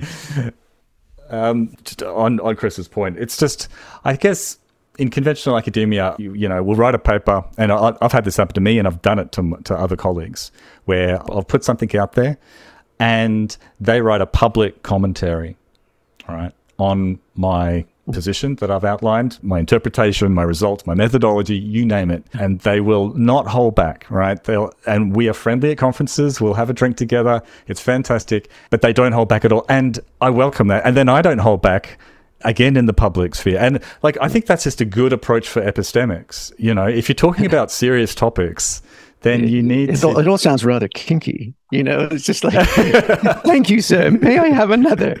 We're not this is the funny thing actually. Obviously it's not it's not kinky. Uh, it sounds kinky when we talk about flagellating each other but um and we're not even very good people right? I i, I see these critiques of me on my stuff and i'm like oh that's a bitch. You know he's wrong about the, you know how could he that's just stupid or whatever. And then i calm down and then i write my best possible rejoinder yes. to it. And, and, and you're proving my point. You're proving you're proving my point precisely, which is I think you're also you're both suffering from just a just a smidge of Stockholm syndrome for the academy, right? And so and so so just so like just bear with me for this thought experiment. I never thought in my life I'd be doing this, but I'm potentially going to defend hypothetical for game B. Okay, go for it. So, go for it. So we we into trying to integrate this anti-vax skepticism, right? So so taken at the level of fingers in your ears, tinfoil hat, anti-vax, congruent with the last thirty years and Jenny McCarthy and Bobby Kennedy and the whole right the whole shtick, right? You're like, oh, there's there's a long-standing pattern here. Might back all that out and just get to the place where you come to the kind of fundamentally civil cognitive liberties and a quasi-libertarian of citizenship, obligation, responsibility, and decision making, such that it could include people being like, I'm not sure if that fucker wiggled out of the Wuhan lab or not. I'd like to know more, right? I'm not sure a six month rush, Russian, you know, rush um, testing and, and, and, approval process is enough for monkeying with these things. I need to learn more, right? There's, there's, you know, and we don't necessarily want, like, I didn't take the, I, I had the first two vaccines, got completely sick. It, the entire fucking public health model completely broke the moment people were three months in to that first first initial booster shot. The world opens up, everybody's free to be you and me. Bullshit, right? And and and it was lagging three to six weeks behind the published stats what what was actually happening on the ground epidemiologically, right? And it was a complete gave lied all the things, and the and the M, uh, you know the mainstream media, including mainstream science. I mean, the Lancet's been compromised. New England Journal of Medicine has been compromised. Everything is fucked these days right? So so for you guys to be solely in the tank for academia as it, you know for blue church academia without acknowledging your own very equally serious critiques about the about the validity i mean the, the peer review process and how ridiculously politicized that is the number of pay to play journals the amount of corporate money making into and influencing research methodology p hacking outcomes publications you name it. It's it's a fucking dirty business also right? And so so you know, as long as we're at that stage, then you could say, oh, the re-, because I think you set up almost this moral conundrum. You're like, like, you know, vaccines are generally safe and effective, overwhelming scientific consensus. These guys are outside beyond that pale, therefore it must be immoral. But what's actually happening is that Bret and Eric, I know for sure, and probably I'm presuming Heather too, would say we actually take question with your presumed baseline. What you're saying is is canon or gospel or verifiable, peer reviewed, objective truth you know, it, we're saying is actually riddled with subjective errors, blind spots, politics, um, captured interests, and all sorts of perversions of the purity of that Platonic ideal. Mm. So, you know, back at you, fellas. So, um, and is there and is there a game B, for instance, that could come up with in, interesting, innovative governance that would allow for all these these perspectives? I, you know, said I had the first two vaccines. I did not get the fucking boosters because by that point it was like three variations passed and all the studies were going like sub 30% on efficacy. And and, and I had absolutely had some expression of long-ish COVID somewhere in the middle of, of the thing. So like and, and I wouldn't vaccinate my kid under six, maybe 12, maybe even 18. Like I would postpone that shit and let them write things out naturally until we understood more if we don't have the choice, the chance to make considered and responsible decisions as individuals, right, then we end up setting up, especially in this increasing surveillance society, increasing connected global cultures and economies, we run our risk of sort of the, the panopticon. And so, how do you preserve, right, some version of, you know, of, I mean, I fucking hate the term, but sovereignty, right? Like the ability to make my own free choices, balanced against civic responsibility, social responsibility, you know, and and and greater good arguments. And that has to be fucking navigated. And when you do like Taiwanese or democracy voting systems, you know, you can sort of navigate some of these things in ways that are tech enabled and you know proof of concept today. And what if we built you know, what have we started exploring? And there's there's parallel democracy movement. It's throughout the U.S. We had folks from D.C. come to one of our trainings and programs. They're running, they're really standing up shadow fucking governments and different ways to start organizing post, you know, structural break or interruption. So that to me, that that seems um, that would be super cool, right? And and and you can then reconcile where Bret and Heather were. They were saying we are not actually on the same epistemic layer. We've questioned that one and dismantled that one for our own decision making perspectives you're still there and haven't presumably interrogated it or or you have and you chose to stay double down on it versus shift stance so that's a that's a good articulation right? of the you know the counter argument jimmy and there's there's tons of like threads to pull on there to respond so I'll I'll pull a couple and then let Matt pick up yeah. whatever I miss but like so first thing would be when it I think when it comes to having doubts and having questions about a new vaccine or like being critical about the authorities' ability to get things right in like a you know a fast moving pandemic that people haven't experienced, it's perfectly reasonable to have questions and to have doubts. And you should factor in always when dealing with institutions, academia included, that there will be errors, there will be misstatements, there will be imperfections, and there will be disagreements. That's the norm. It's not an unusual situation. But all of those things that you talked about with p hacking, publication bias, the issues with the peer review system, the people who identified those issues, by and large, are academics. The people who are working to create alternative systems and, and to address them are academics. Most of the people that commentate on it, like Eric or Bret, they misuse those critiques and they don't even they don't even discuss or understand things like preprints and pre-registrations and how they're used. Whereas I like take Matt, take me, we're published on advocating for people to pre-register studies because to reduce researcher degrees of freedom. And when it comes to looking at research literature critically, like we suggested at the start, that's the default stance. So it isn't a like a simple non-critical acceptance of blue church doctrine. It's rather you have the ability to critically assess a literature. And when you compare it to the way that people like Bret and Heather examine studies, they show no ability to do that. They don't even read abstracts correctly of studies. They completely miss the boat on assessing the strength of literature, the validity of studies. And this is along the lines of not even like detailed methodological criticisms, which they often get wrong, but simple things like they are unable to note that a study claiming 100% effectiveness for all 2000 with perfect follow up and with default Excel graphs were mislabeled is a, a study with huge questions, right? The uh, many people are looking critically at that literature from inside academia. So whenever things become like stronger consent was that that Argentinian study? Yes, but there's more, there's an endless litany of examples with Bret, and as we discussed, you know, he doesn't have a track record of demonstrating that he is good at assessing research literature. Quite the opposite.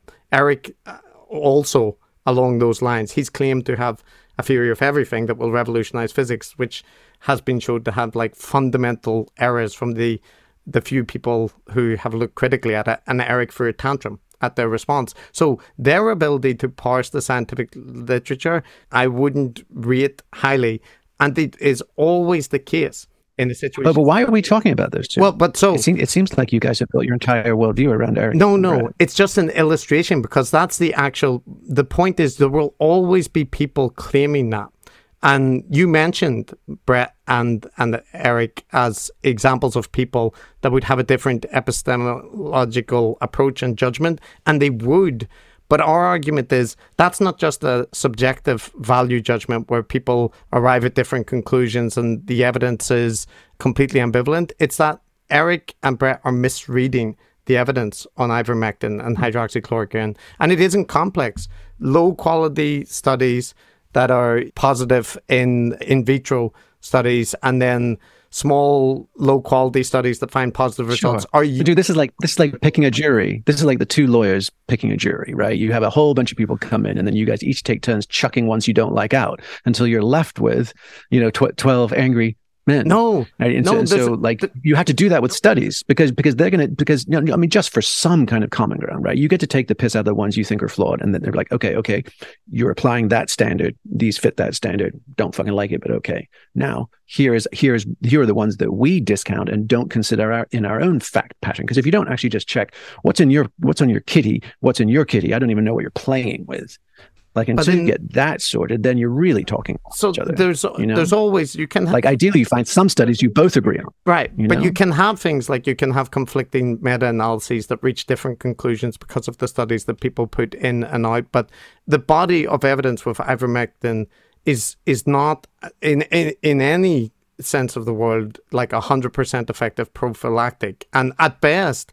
Sure. It would have been, as you indicated sure. at the start, a possible treatment that we should investigate prior to having extremely effective vaccines. And you have to factor in alongside these advocacy for hydroxychloroquine and ivermectin mm. that there's a very strong signal about the dangers of vaccines. And what you said, Jamie, about not taking boosters and that kind of thing, that that to me shows like the I wonder if they'd made a fucking good one yet. But that's so that would be the point is that is to me that shows that you're misreading the what the studies are showing. No, I'm not misreading the fucking efficacy of the post Omicron no, no, no, hypermutation in terms of the old ones that we're still getting stuck with. In terms of the man, in terms of the cost, the dangers posed by not being vaccinated versus the dangers posed of being vaccinated, they're mm. they're wildly. Dude, I would say I would say look, I mean that question. Look, I mean, a I don't even know why we're talking about this. This was neither subject of the recording you analyzed nor anything I have anything to do with. So so you know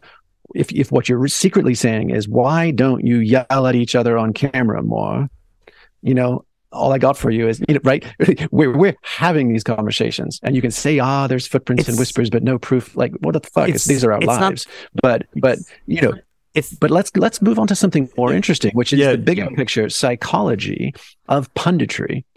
Yeah. In the digital age, and what are you guys seeing, and what are you vigilant about, and you know, and and and Yeah. like, and and what are there any patterns, right, or s- deeper structures that are impacting a bunch of people congruently or concurrently?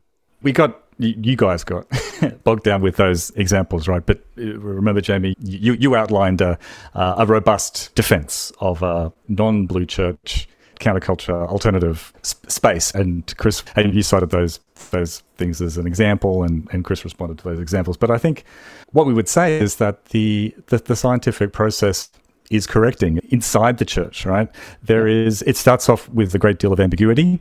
Like I remember quite well before we had a vaccine, before there were lots of good studies on um, ivermectin, it, w- it was treated very seriously in the blue church. They didn't just dismiss it out of hand. It was treated very seriously amongst the alternatives. And then as more and more evidence came in, the people that were good at assessing evidence of uh, regarding RCTs specifically, and, and there are people who are better at this than others. I got me and Chris have got a general background in statistics and so on, so we have some degree of skill. There are people who are better than us. People are in the in the field. Uh, an- another example is the lab leak scenario versus the uh, natural origins of COVID. That was Well, where, do, another. where do you guys come down on it? my understanding is that the evidence currently is, is that it's very unlikely that it was xeno, uh, that it was sorry a lab leak rather that it's zoonosis. Yeah. Yeah, that seemed like that sort of last three months. Uh, but there was a sea change for the sort of prior 12, right, where increasing potential evidence was going to be like, and, and more, impo- you know, serious agencies and other people being like, okay, it's back on the table in some capacity. We are we are sifting evidence and a lot of compromised data because they wouldn't fucking let us in to measure to see anything. There, there were there was crime scene. Right. Yeah, that's right. There, there was the difficulties by the inherent nature of the CCP. Um, but I mean, one of the interesting things there, Jamie, is that the public perception, and this is a, probably a fault of science journalism, is that there was this kind of new evidence coming in, which dramatically was changing the the likelihood of a different thing point of view. Um, that in the discourse, if you actually just ignored what was being written in the Guardian or the Times or some some newspaper and just looked at the research literature, it th- there were no sort of big back and forth revolutions in the evidence base. It it was kind of a gradual increase in certainty, basically. Yeah, but no, but dude, but come on, come on. What about that Lancet one that got fully fucking discredited, and it and, and it was basically also conjugation. It was this kind of long wind up and throat clearing to get to the point where we do not see it would be reasonably possible that the the the leak was a lab leak, and you're like, wait, you guys established nothing. There's no hard evidence here. This gets fronted in a prestige journal, and then turns out to have been politique. that. I Like, think that's a you know, I- misreading. so here's the deal. Here's my point. that's a misreading But, but of look, that look, evidence. here's, here's though. a both end.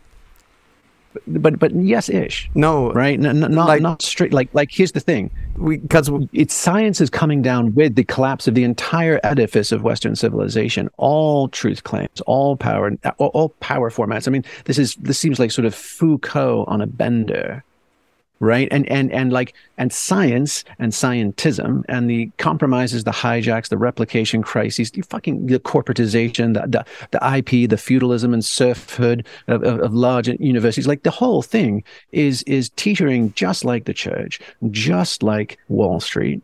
Right, just like all of these things, just like you know, it's, it's and, and for you guys to simply go back to propping it up uncritically would be would be akin to sort of clicking your heels and and sort of wishing that you know that the, the dam hasn't burst on the rest of this cultural collapse. Like science is coming down too guys. And and and and if covid showed anything right and 2008 and all these things there's no, there's a bunch of fucking naked emperors.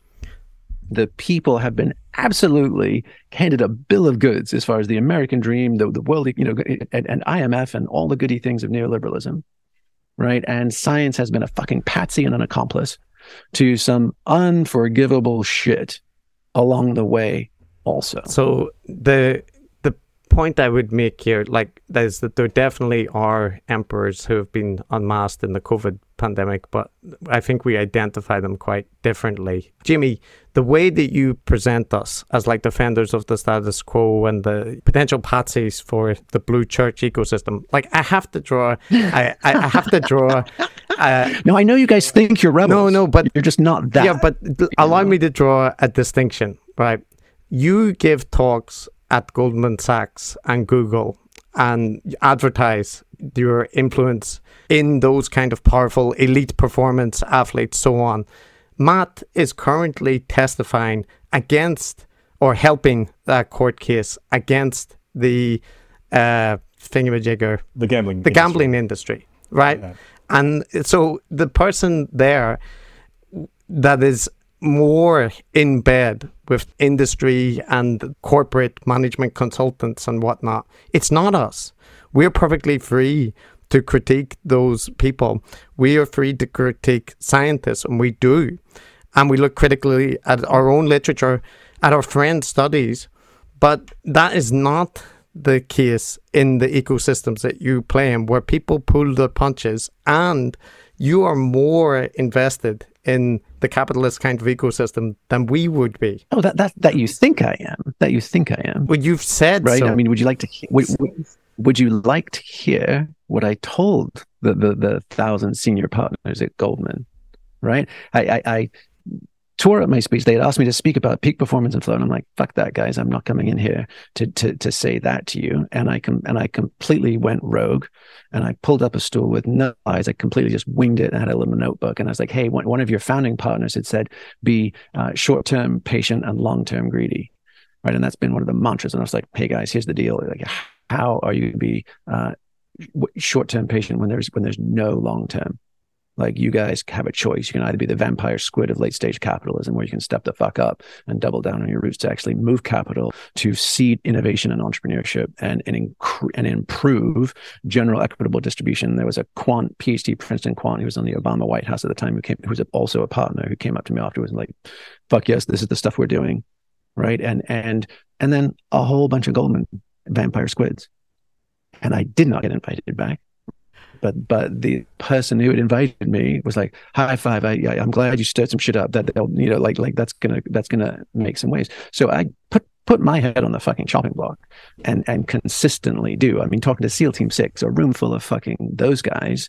And i had a whole you know, this was on neuroscience of peak performance flow states all of these kind of things and what's the cutting edge of performance training and also realizing you're training the most lethal tier one special operators on the planet. And i forced 20 minutes of my hour was into the ethics of weaponizing consciousness and everything from AI to the history to MK Ultra to you know just like guys, you are playing with real things here, and and where this goes and why and how has to stay on side of you know impeccable ethical guidelines. So I, I, do. Um, the fact that I invited to places, get back to a lot of those places, but I get invited to another interesting one, right? And I, and I don't know the why or the how of that, um, but I am committed to not um, go along along. I don't want to be a fucking gadfly Cassandra. That's not cool. Um, but I do absolutely want to have um, the most heartfelt and sincere conversations um, I'll, I'll ex- with the people doing important things in the world. They're, they're going to do it. You know? accept the clarification, Jenny, and I apologize if it was like slightly too, you know, like personal in that regards. I mean, it, no, no. it's it's partly. Uh, I saw. No, I, I, want you guys to better get where I'm coming from. Is the is the is the real picture. sure? Like we're, I think we're absolutely on the fucking same team. And I I seen there was like a YouTube video where there were some in the kind of uh, psychedelic space who had the same critique of rebel wisdom, and you specifically. Uh, oh. I, I, um, you. Oh yeah, yeah, yeah. Those guys, those guys are bad faith little shit. so they've got they've got again they've got they've got too much too much student loan debt from their fucking recent PhDs and a fucking chip on their shoulder a mile wide. So yeah, they have, they're not helpful. I'm not. I'm not. Chris, who are these people? I've, I've, i I don't. I. It's a. Do I, do I know them? no, you you don't know them. There there was like the the oh. psychedelic community, right? It, broadly speaking, had some. Oh. There was a video put kind of critical of Jamie and Rebel Wisdom as like being, but but I mean ludicrous, like like like so hysterically reactive that to be like, hey, I'm on your team. I don't think those guys are good either. I've just written a book pillorying them, McKinsey, the whole fucking lot, Facebook, all of those folks. And um, let's actually talk about now. Can we get? Can we refine? Right between our points of view, some some fairly obvious mutuality, and they were just having none of it. And then and and, and it's the same with um, those conspirituality guys. They they've become it's it's it's it's, it's almost sort of like queer eye for the guy. Well, so they're just catty. You know, it, so I I think that mm, where I would see an area of agreement is that we all appear to agree that you know it's important to have robust criticism in whatever field, and this includes like academia and whatnot. Yeah. But I I guess mm. I'm I I just find that there's like there isn't consistent application of critical approaches to things because like you know the supplement industry nootropics is hugely profit uh, focused, right? It's a it's a multi-billion industry, and and the studies there are. If you have an issue with the quality of studies when it comes to vaccine approval or that kind of thing, the quality of studies when it comes to supplement evidence of efficacy is incredibly low. But that that kind of stuff. Mm-hmm. Doesn't get focused on so much as what you are talking about, Blue Church and stuff. It feels very much like denigrate whatever is seen as the traditional authority. And then usurp by that system having problems. It by default makes the alternative better but it's not the case right? The you know joe rogan illustrates. Yeah. Yeah yeah. I mean i mean i think the the biggest question um is um i think the, the spot you're gonna you're gonna occupy in the broader conversation, right? So saying, hey, there needs to be some rigor, there needs to be some consistency. We need to sort of understand these. Because I mean, this is relatively recent space. Folks are post institutional. They're even post sort of um, media, you know. So people are, you know, you know. I think David Fuller was echoing some of your guys' points, right? He said, "Hey, there's very few checks and balances in this space. There's a lot of perverse market incentives, right? And, and there's a ton of echo chambers, you know, and algorithmic fucking warping, and a thousand other things that are all taking place." to the quote unquote conversation, which everyone is being had. And and you guys, you guys are, I think, you know, offering good yardsticks. Um, and and I don't, honest to God, know what to do with it. Like, it, there's clearly this boom in podcast, this boom in all these kind of longer form, bigger thinky, often rambly kind of explorations. There seems to be this voracious appetite for it. I don't know whether it's because cable media and and you know conventional TV became so god awfully bad. Yeah, That they're just but so it's, it's creating this market cultural marketplace of ideas that has all sorts of you know free capital capitalist market um, perturbations well actually jamie i'm like it's funny it's ironic almost in the way that i think that the criticisms like the ones you voiced before at institutional stuff are over-egged and and a bit over the top I, I also think it's worth reminding ourselves that an awful lot of the alternative media is freaking great right? I, I don't know about you guys, but I listen to heaps of podcasts. Like I, I listen to history podcasts and space podcasts about neutron stars and stuff like that. I'm absolutely loving the Re- Revolutions podcast at the moment. I keep spooking it. Very famous one by the guy who did the history of Rome, learning all about the, the revolution that happened in Haiti. That's the kind, like, it is, it's scholarly, it is informative, yeah, it's entertaining, it's just extremely high stuff. And I guess, you know, that's why, just on a very personal level, I get saddened when whatever you know I, I, suppose i feel the same way about big brother or some reality tv that, that people are watching so much trash on mainstream media. And i just feel sad you know what i mean? That people are spending their time watching joe rogan or listening to joe rogan talk shit with kanye west or something. If we can steer people towards good stuff and away from stuff that's just wasting their time and filling their heads with surely we agree that's a good thing Yes, I, th- I think we should convert the entire great books canon into TikTok dance videos, and then we'll have, right. Then we'll have then we'll have then we'll have a discourse. You know, yeah. then we'll have it. So so yeah, guys. I mean, I mean, um, my sense is is for whatever reason, time, space, and technology. You know, like we, what we have as far as a, a, a non-traditional intellectual media scape, right? And it's all pretty novel right? I don't think anybody's really, you know, this is like like you guys said, all the checks and balances of your peer review system and the and, and academia as a as a feudal as a medieval guild, basically, right? You guys are you know still identify as members of that guild, and it has its arcana and its secrets and its prohibitions and you know and, and norms, and then you've got a bunch of fucking ronin galloping around like fucking Monty Python out there with no lineage, no discipline, no checks and balances, no peer um, buffering or dampening. Mm. Right. Yeah, and and plus market incentives. So like, yes, those things that tends to, that'll go bad every time. I, I like that tongue in cheek characterization of the guild and the, the, townsfolk and the, the only the Ronin rampaging around outside the walls. The only thing is that I, I do think, Jimmy, that like a lot of the people in the alternative ecosphere, they should pay more attention to like things like the open science movement because those people were called data terrorists for being the people who critically evaluated the influential studies. And to me, that's a really good thing. It's in and it's an embodiment of the spirit that you're talking about, like a willingness to challenge the authorities and the institutions that exist, even like theories with loads of well established, you know, like highly influential studies at journals. People look critically at the standard of the evidence and, and call bullshit. But the difference is they win out in the end because the replication crisis happened and journals are critiqued. And you're right about, you know, things like Elsevier's influence and all that kind of thing is very distorting in, in science and it can you the pharmaceutical industry deserves to be critiqued. It deserves like robust criticism of the it, what I was talking about flexibility with outcomes in the supplementary industry it's exactly the playbook of pharmacy and, and gambling and so on as well. So it isn't that like academia is good and anything out of outside of academia is bad.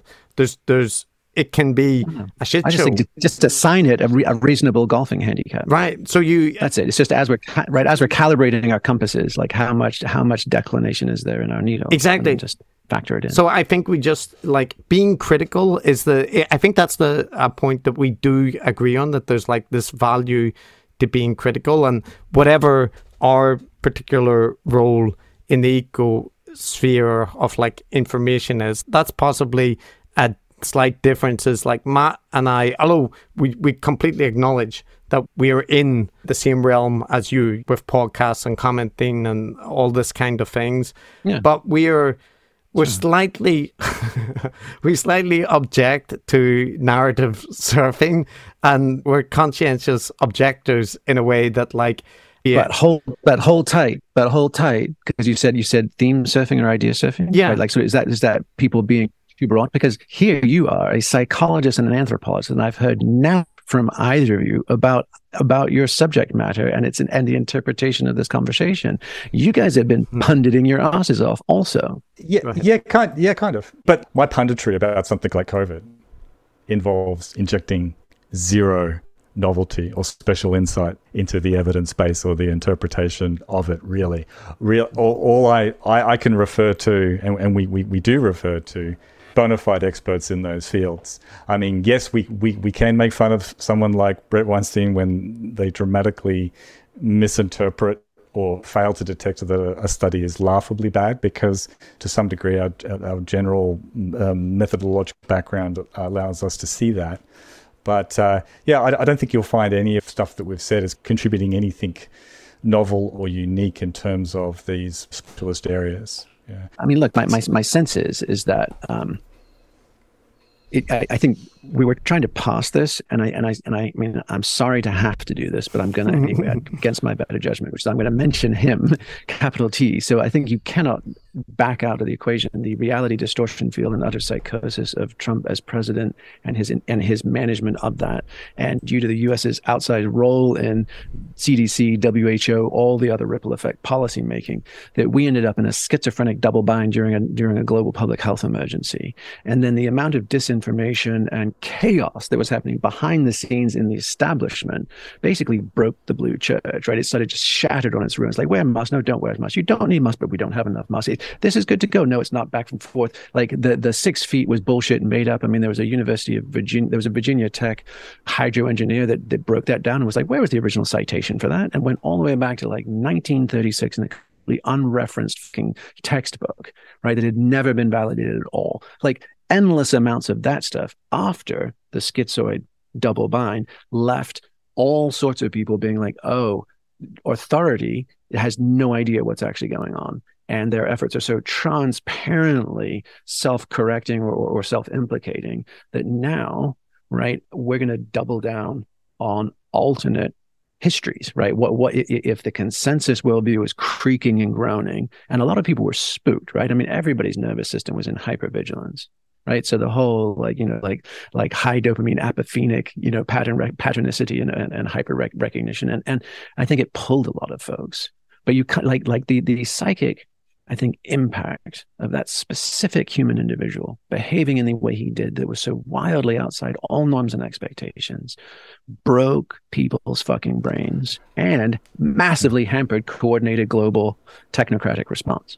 Yeah, I think there's something to that. And one way uh, in which you can see that is the contrast between the discourse in, in Australia compared to the United States. And a place yeah. like Australia, like we have our fringe unis and libertarians or conspiracy theorists just like everywhere else. But what we do have is two relatively normal center parties, both of whom basically, you know, in in in public politician terms, follow the science, you know, and take or rather take advice from their chief medical officers and so on, and don't actually make it a political football. I think you're absolutely right. Like people, people kind of forget, but it kind of started with Trump. Like he was, the, he kind of kicked this thing off. It became a, a partisan culture war football. You could see yeah. the res- you could see the response from, and remember the, the, the public health authorities whose job it is is to advise the public in like a little you know thirty second sound grab it's identical to the scientific consensus, right? It has to be simplified and made into a concrete kind of actionable actions. Was, this a formative? Was, was, this a formative event for you guys? the whole anti-vax thing? Because I'm just I'm just curious. We we've ended up talking about it for a meaningful chunk of time, and I don't have a dog in this fight. No, no, um, it's not. not a, actually, you, you you brought it up again. Your last comment was to bring us back to Donald Trump and and how it led to the institutions that, that was cracking under under COVID. Oh, right. Yeah, yeah, but but, that, yeah. but that was a that was a deepening of why scientific materialism, you know, sort of the peer reviewed stand status quo mainstream science, right? Mm. That is part of the reason why they lost a shit pile of street cred with a ton of own goals that were needless. And they could have been public messaging gaps. They could have been pointless fucking reversals. They could have been trying to transparently massage and manage public opinion, which of course they should be doing. They should be running good public health informed propaganda all the time. Right, if you're trying to actually move needle public behavior, so then somebody's suddenly paranoid and freaked and is like, "That's propaganda. That's coercive." Edward Bernays, you know, and you're like, "Okay, you're off to the races, aren't you?" Uh, well, to answer your question, no, it wasn't a formative event for us, really, um, because uh, in retrospect, it seemed absolutely uh, inevitable that we would have all these conspiracy theories and a new round of, of, of anti vax stuff going on. I actually thought the public health messaging was pretty good. I thought the vaccines, they were amazing. Nobody was expecting them to be developed so quickly. So that was just a, a massive win. Um, they got into production very quickly, and the public health advice has been generally good. Was it always perfect? Of course not. It was a fast evolving situation with a brand new virus. I remember right at the very beginning, people were like spraying like boxes that came to the house because we are worried on surfaces, right? Because we didn't know, right? At the beginning, there was very little information, and there were, but you still have to advise people something. So, you know, that's the nature of public health advisories. They're always they're always happening on on the run. And if we look back at um, how we've fared, and a place like Australia has fared really well because we have actually just done what the public health people advise us of. If you take compare that to a place like the United States, where people have done so to a lesser degree, a lot of people still aren't vaccinated. A lot of people just sort of ignored the distancing rules and things like. that. They haven't done so well. So and yeah, I mean, we, we should we should get it off COVID because it's not a spiritual topic for there's us. There's one I, last there's a, there's a disconnect. There's just yeah. one thing I want to inject, Jamie. That you know, like when when it comes to masking in particular, and I think it it's a it speaks to a broader point. So I'm not going to argue about the the individual studies or that kind of thing. All I want to say is like at the beginning of the pandemic, when there was the debates around masks and various conflicting statements, and countries were adopting different positions. I live in Japan. People wore masks as a uh, like precaution in general when they have the cold, so it's completely normal. People still wear masks here now. But when I looked at the literature, the studies, right, and as Matt says, it's not our area of expertise. I saw a generally not very well developed literature, especially when you look at like cloth masks in public settings. Mixed studies, you know, some overall positive and not, but like a fairly good case that could be made for like a, a common sense if it's a infectious disease which is respiratory that wearing a mask will be conducive to that. But when i saw that literature my immediate reaction was okay people can take different positions on this. Exactly what you were talking about you know uh, different groups, different institutions, different researchers will take different assessments of that evidence, and some will recommend. I would say a mask would be generally more cut and dried than than, than uh, you know, like a masked stats and performance under under control conditions. I think should be more cut and dried and less subject to disqualifying than something much more complex, complex Right. like But- you know, advanced mRNA, you know, efficacy over time. Yeah, I agree with you that there, there's other complexities there, but just you know, it's actually hard because you know most studies with masks prior to the pandemic were conducted in hospitals in controlled conditions, and they were looking at how things spread from doctors and patients. They weren't looking at people wearing cloth masks out in community settings or in in the context of a pandemic because we didn't have a global pandemic before. So the quality of evidence wasn't very good. And all I'm saying is, you know, there were different perspectives. So when I saw different institutions, different countries take different stances, and then more studies come out and people evaluate and change, that completely fit with my model of what would happen in this situation. And I can also see some institutions, it might just be some people in the institution who had a very strong opinion, which wasn't well supported by the evidence, or they wanted to preserve masks, you know, as as famously happened uh, to try and reduce the run on N95 masks. Like all of those factors play in, but none of that is surprising from my worldview because that's low quality evidence that is a bit mixed.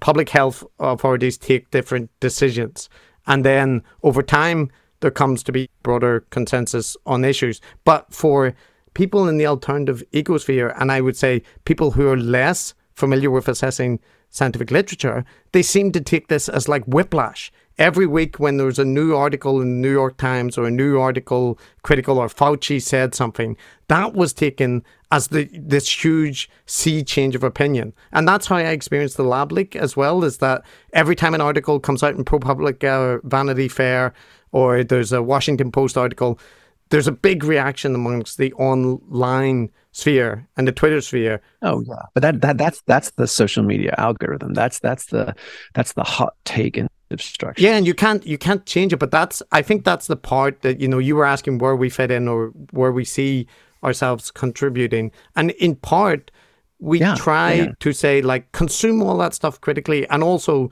basics of uh, like it's helpful to know the scientific method and that kind of thing, but like it is also the case that you cannot expect the majority of people to have spent time researching study design and that kind of thing. Like people don't have the time to do that. So the institutional mistrust that you talk about is very real. But to me, that is not just caused by the institutions feeling and sending mixed messages, but also these actors who Yeah, yeah. intentionally sow mistrust of institutions and in a self-serving way that sets themselves up as alternative authorities. And those ecosystems, which include anti-vax ecosystems, which include gurus and whatnot, they need to be looked at just as critically as the institutions. And that's what I that's what I see as lacking. There's strong critiques of institutions. Yeah. So basically, a, a, a recursive critique. Right? Yeah. I mean, it's totalizing. Yeah. So you know, if we can, if we can, are all signing off on everybody should be being more critical. I'm I'm down with it. I just I wish I seen it applied more consistently. Um, and I I- realize that we've kind of badgered you. Jimmy. You've been a very good sport, but it feels fair to give you the wrapping up space if you if you'd like, or if you want to respond to any points, feel free. Yeah, no, fucking fun. I mean, I mean, uh, a, a good a good way to to spend some time. Um, so thank you for all of it. Um, no, it's it's it's it's great to get to hear and you know kind of understand the things you care about. Basically, sort of why did you build this thing in this way um, to address what what what stuff you're seeing. Um, so I think that's cool. Um, I think there is for sure. There's there's this just right next door to this goat path we've been on. You know, is kind of a, a, a flowing river, which is way more fun. And and that would just be if you guys just loosened your ties just a bit, you know, maybe maybe had a pint, you know, you know, and then allow for like you can stop the clock at any point, and as long as everybody knows all the coordinates and time, space, dimensionality, and perspective, then you can keep playing. Right. If somebody's lost the plot, then you got to go back to your last known waypoint and recalibrate your instruments. Right. And and and it just becomes again much more sort of intersubjective jazz because I, th- I would say if anything fundamentally ironically it, the benefit of the doubt it is that pesky rule omega that actually is the key to unlocking it because if we if because if we're engaging in the hermeneutics of suspicion, we're always hitting the brakes, and you're hitting the brakes right over the you know the rocky section or the or the or the icy patch, rather than carrying speed over it until the next place that's that's good to turn. So if we do that together, we can still hold each other accountable, bust each other's balls, but it's done in a much more quick in and out uh, dialectic to get to, you know, to get to jazz. And yes, absolutely. While it we we descended to the point of caricature um, with everything from Taoism to Harry Potter and you know and, and every other um, metaphor possible, it, it is fundamentally right. The way that cannot the, the way that can be named is not the is not the way. So it is all via negativa. Um, but I think I think it's which is which is in some respects your guys' jam. So so well done on on on shining a backwards light on the thing that you insist does not exist. Well, that was good. It was both uh, complimentary to us and also, uh, I guess, uh, a robust defense of, of your own position. And I think it's only fair that you should have the final word, Jamie. So just thanks for coming on. And uh, I think that's an excellent note to end it on.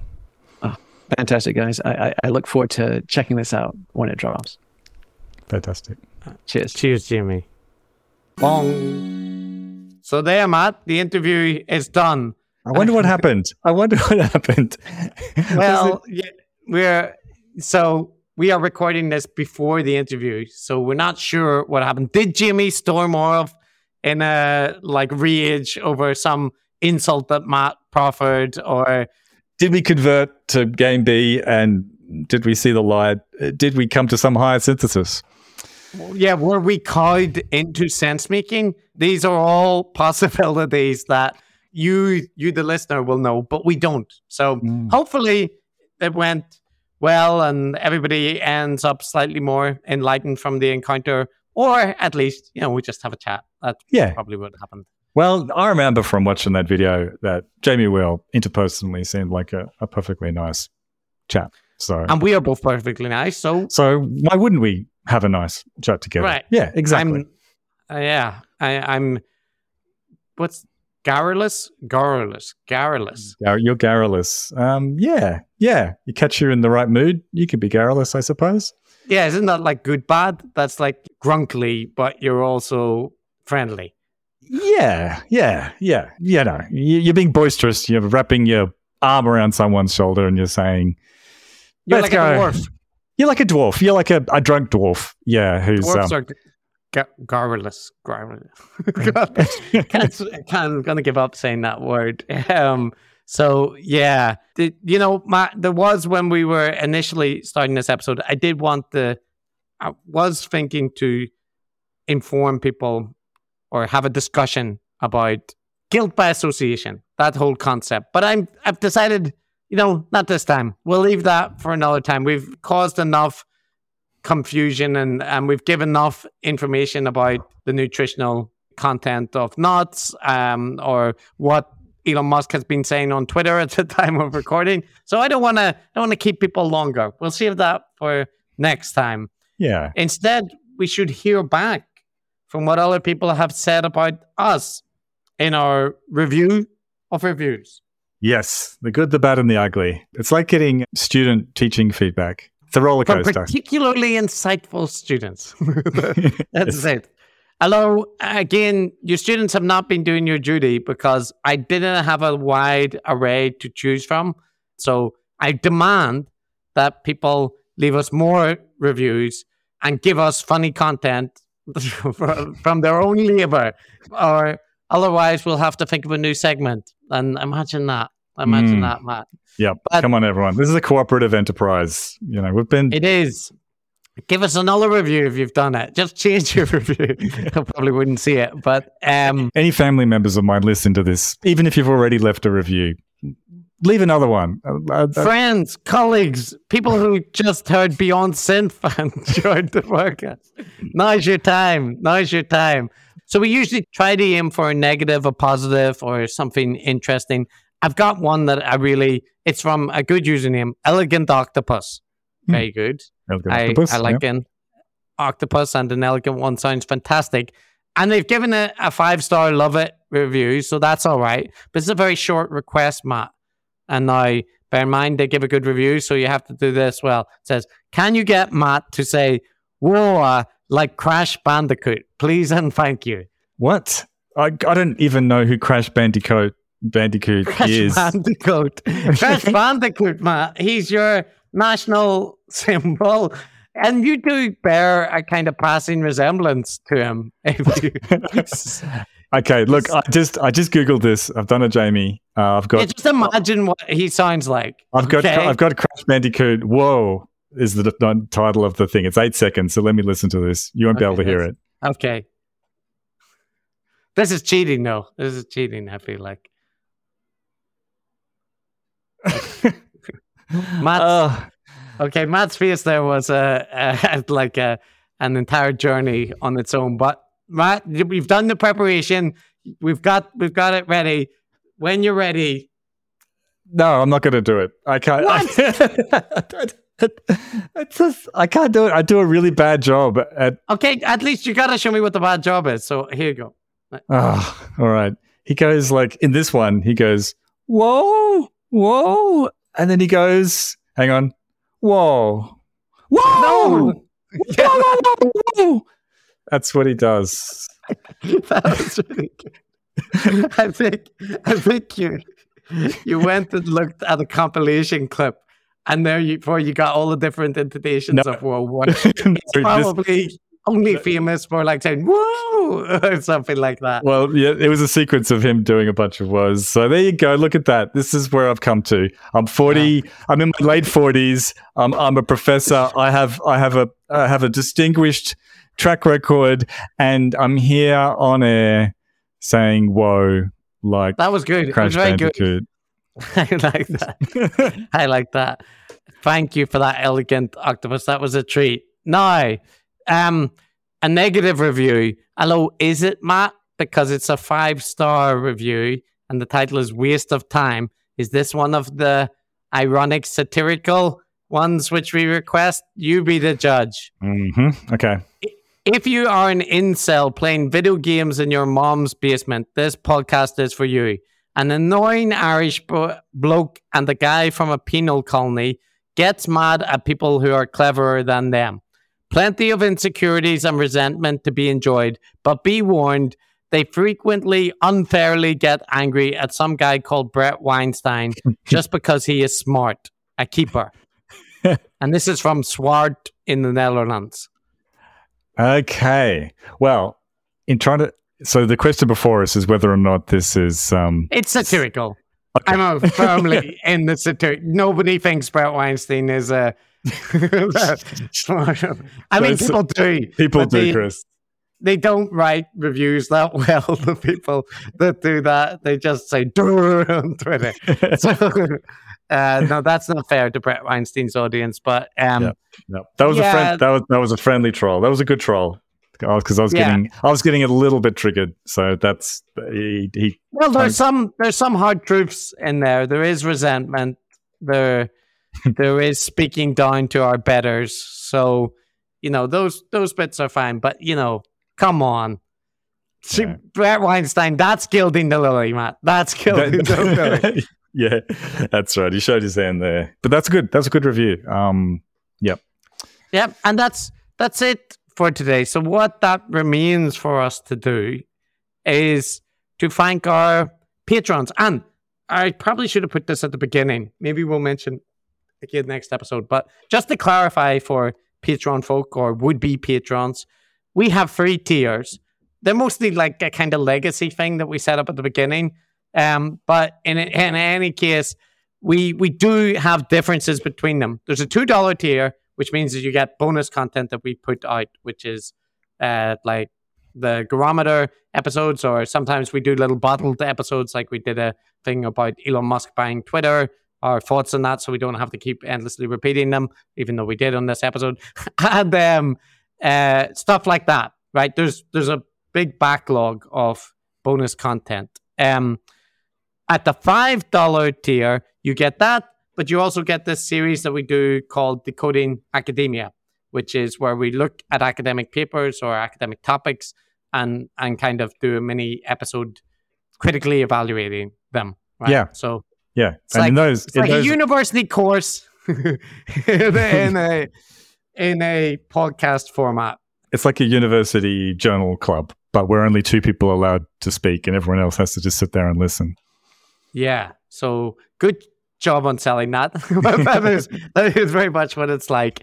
It's more academic stuff. But if you're interested in the kind of things we cover, you probably would find it interesting. And then we have the $10 Galaxy Brain tier, which has all of these previous benefits. Plus, should you so desire, you can come and hang out with us on the live stream once a month and ask us questions or insult us or whatever you want. Uh, So that's what you get for that extra five or eight dollars. So those are we now you do what you want.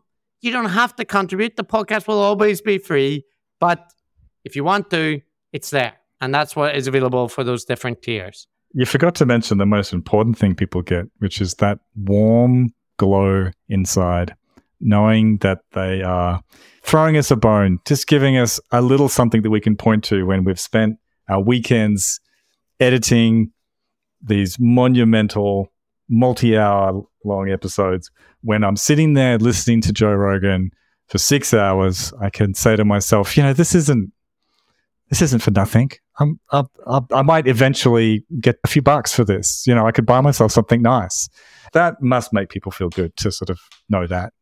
That I'm sure it does. I'm sure it does. So, um, so we'll thank a few of them now, Matt. And look, I know, I know this is a haphazard way of thanking people, but just say we've got a bit of a backlog. Right. I, I won't get into the numbers. I'll just say that, you know, your shout out is coming. So, you know, if you don't hear it this time, don't worry, it's coming. It's coming. Just um just hold on for that. Um so first of all, Matt, conspiracy hypotheses for this week. Cassidy Cade, Margaret Drennan, Philip Burkhardt, David Walker, Peter Zavlaris, A.V., Brooke, Tom Marchbank, William Jensen, Matt Condon, Aaron, Ruth Marshall, Pam Eberstadt, Joshua, and Mushcat. Those Yay. are all our conspiracy hypothesizers for this week. Yes, the entry level tier, but still, Stalwarts.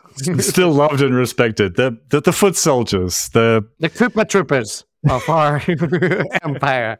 yeah, Oh, Thank you. Goombas, Goombas, the Goombas. Koopa Troopers are slightly harder to kill. we do appreciate it. And um, look, I pro- I wouldn't donate more than two dollars for this podcast either. So I get you. Don't worry. Don't nag the higher donators, but here we go, Matt. I feel like there was a conference that none of us were invited to that came to some very strong conclusions, and they've all circulated this list of correct answers. Now, I wasn't at this conference. This kind of shit makes me think, man. It's almost like someone is being paid. Like when when you hear these George Soros stories, well, he's trying to destroy the country from within. we are not going to advance conspiracy theories. We will advance conspiracy hypotheses.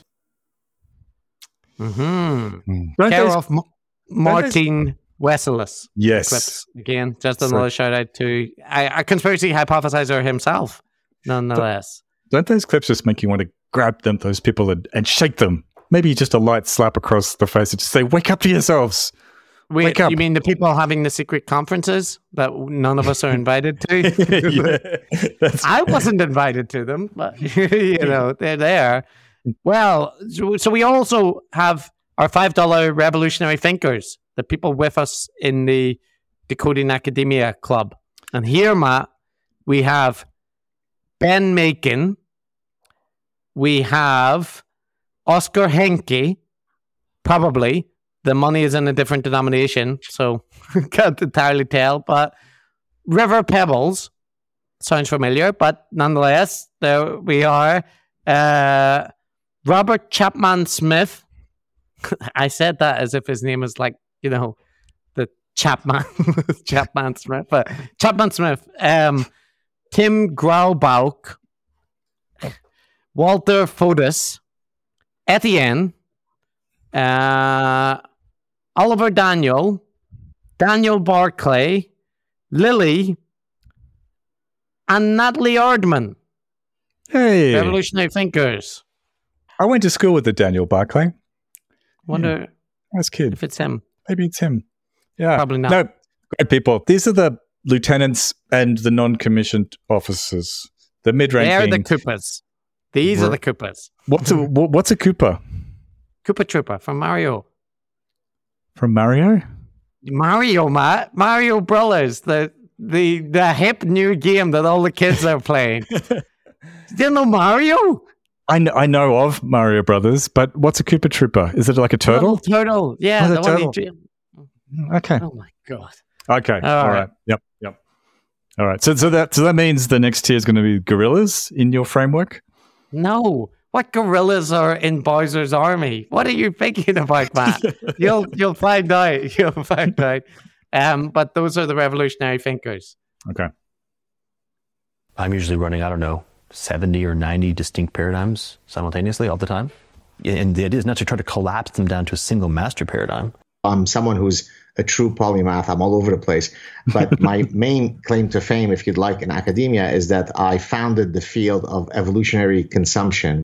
Now, that's just a guess, and, and, and it could easily be wrong, but it, it also could not be wrong. The fact that it's even plausible is stunning.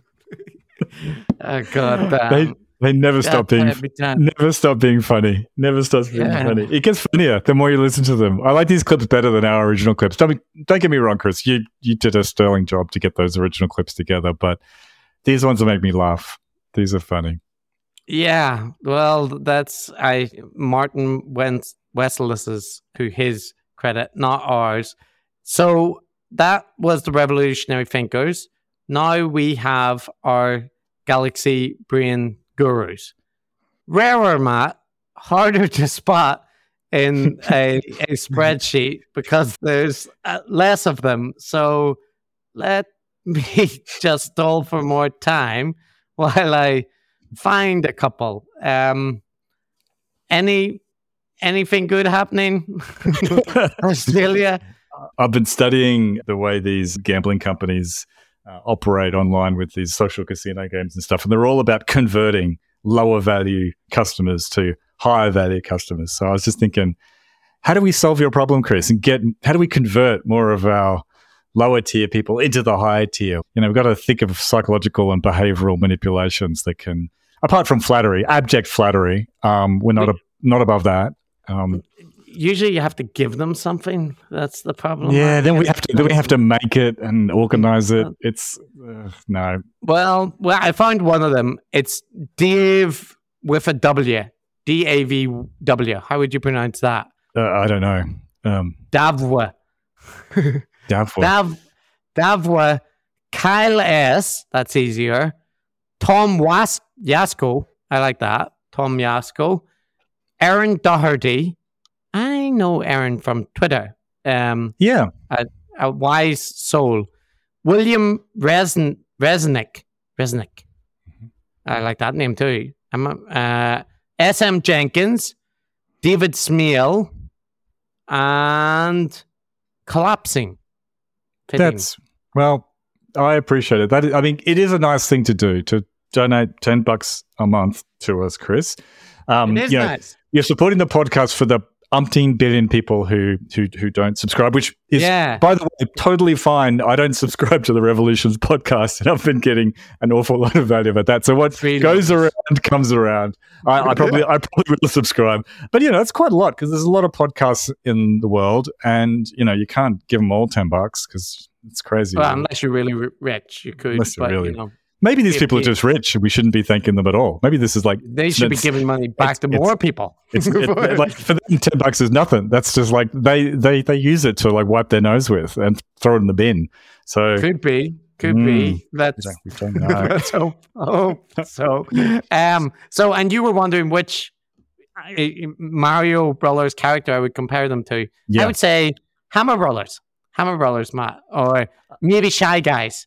One of the three. Hammer Are they- Brothers are shy guys. Are these like bosses at the end of a level? Not exactly bosses, mini bosses, but yeah, yeah. They're not Bowser level. or it could be Bowser's children. Lemmy, Iggy, Roy. These are real names. but, uh, so I could be saying anything. But, but yeah, You- so that's you- where they are. You know way too much about Super I Mario watched Brothers. the Mario and- Brothers trailer with my children. There's a movie coming, so that's, Oh, that's yeah. on my mind. Um, Yeah, I know. The, I know the feeling. There was a while there that I could sing all the Dora the Explorer songs and do a pretty credible job of them too. After that Crash Bandicoot thing, I can well believe so here we are, you Galaxy Brain Gurus. Thank you so much. Thank you. we tried to warn people. Yeah. Like what was coming, how it was going to come in, the fact that it was everywhere and in everything. Considering me tribal just doesn't make any sense. I have no tribe. I'm in exile. Think again, sunshine. Yeah. Yeah. As always, I feel kind of sorry for Sam Harris. Feels like he doesn't quite deserve to be. He's an exile, Matt. He's an exile. so he's, that's fine. He's in the, the galaxy, floating around, um, non tribally aligned as always. So we salute you, Sam Harris. and we salute you, Galaxy Brain Gurus. And we will see you back next time when we have a decoding episode with Elon Musk. And it won't be too long, probably next week. So I think it'll be kind of straightforward. I'm not going to take three hours to describe what's going on there. famous last words. Uh, well, note, Matt, if you would, the distributed idea suppression complex and accord the gated institutional narrative on your way. I have an entire wall of my house full of documents pinned up there and with red string connecting everything, and the DISC and the GIN are well represented. A nexus of little red bits of string connect to each of them. Well, I like that. I like that. All right. So, see you all next time. And thanks, Jamie. Bye bye. Thanks. See ya.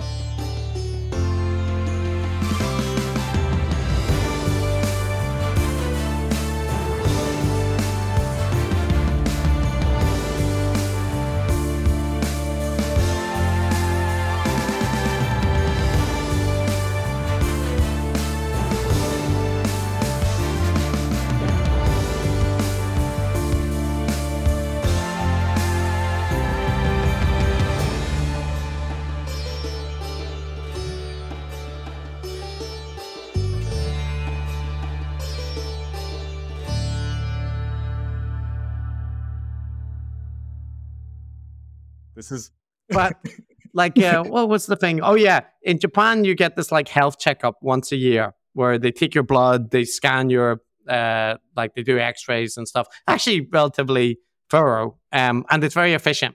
And you, you get it every year and then they give you grades right? Like uh, about your health. And generally i'm all right. But this year some some results were just a little bit you know on the high side or a bit thing. And a funny thing is I just I actually appreciate this about Japan. Like I I'm what 174 centimeters, right? Five foot nine, and I'm yeah, uh, just, just, a, just a little bit shorter than me. Yeah. right, and I'm 75 kilos, right? And I Mm. I I prefer to be about 70 kilos. A, That's- a li- little was- bit, little bit more of a slider build than me as well. Yeah. Yeah. So well, but this is what I this is what I want. When I when I competed in jiu-jitsu, I competed at 62 kilos, which is insane now. But the um in any case, the so like that's not that's not, you know, it's not really hugely overweight or whatever by any standards. But because this is Japan and because the health check thing, I got an email, very friendly email from the nurse, like saying, you know, some of these results a little bit out and your weight has went up a bit, so you know maybe you need to get some exercise and you know do. And it was very nice, and it was just like imagine in the UK if I put on like three or four kilos and my uh, workplace will be to say maybe you need to do a bit more exercise or stuff. Like people would be freaking out, I think, but I appreciated it. It was I agreed with um the the They, assessment. they, so- they shouldn't they shouldn't be evaluating you on Japanese standards. They need to be treating you on the, the Irish metric. That's, But yeah, by that standard, I'm a fucking god. like so, Yeah. Um, but but yeah, it, but it's refreshing in Japan. I remember like there is no sense of um like it, it's okay to just tell people what's wrong with them, especially if you're a middle-aged woman. Uh, I remember like meeting people like acquaintances that are. you don't mean it's okay to tell middle-aged women what's wrong with them. No, you mean no, they can tell you. They can Yes. tell you. Yeah. I, I remember meeting this lady and I met her like two or three times. And the second time or third time I met her, she just looked at me and just pointed at my belly and went, You've gotten fat. Yeah, yeah. Some people don't like this uh, about the Japanese culture, but it, I I appreciate it. I do. It keeps me in check. It's Yeah, just like, and I was like, I already know. I already know, man. Okay. Like, so um, yeah. We- so that's yeah, it. we- That's We have that in common. You know, we're driven we're driven by shame. It's the only thing that keeps us- exactly. That's Mm. what keeps me alive. So yeah. So that that's you know that's just general health related waffle. You'll get another in depth update next episode. No, you won't. We'll never mention the game for a couple of months.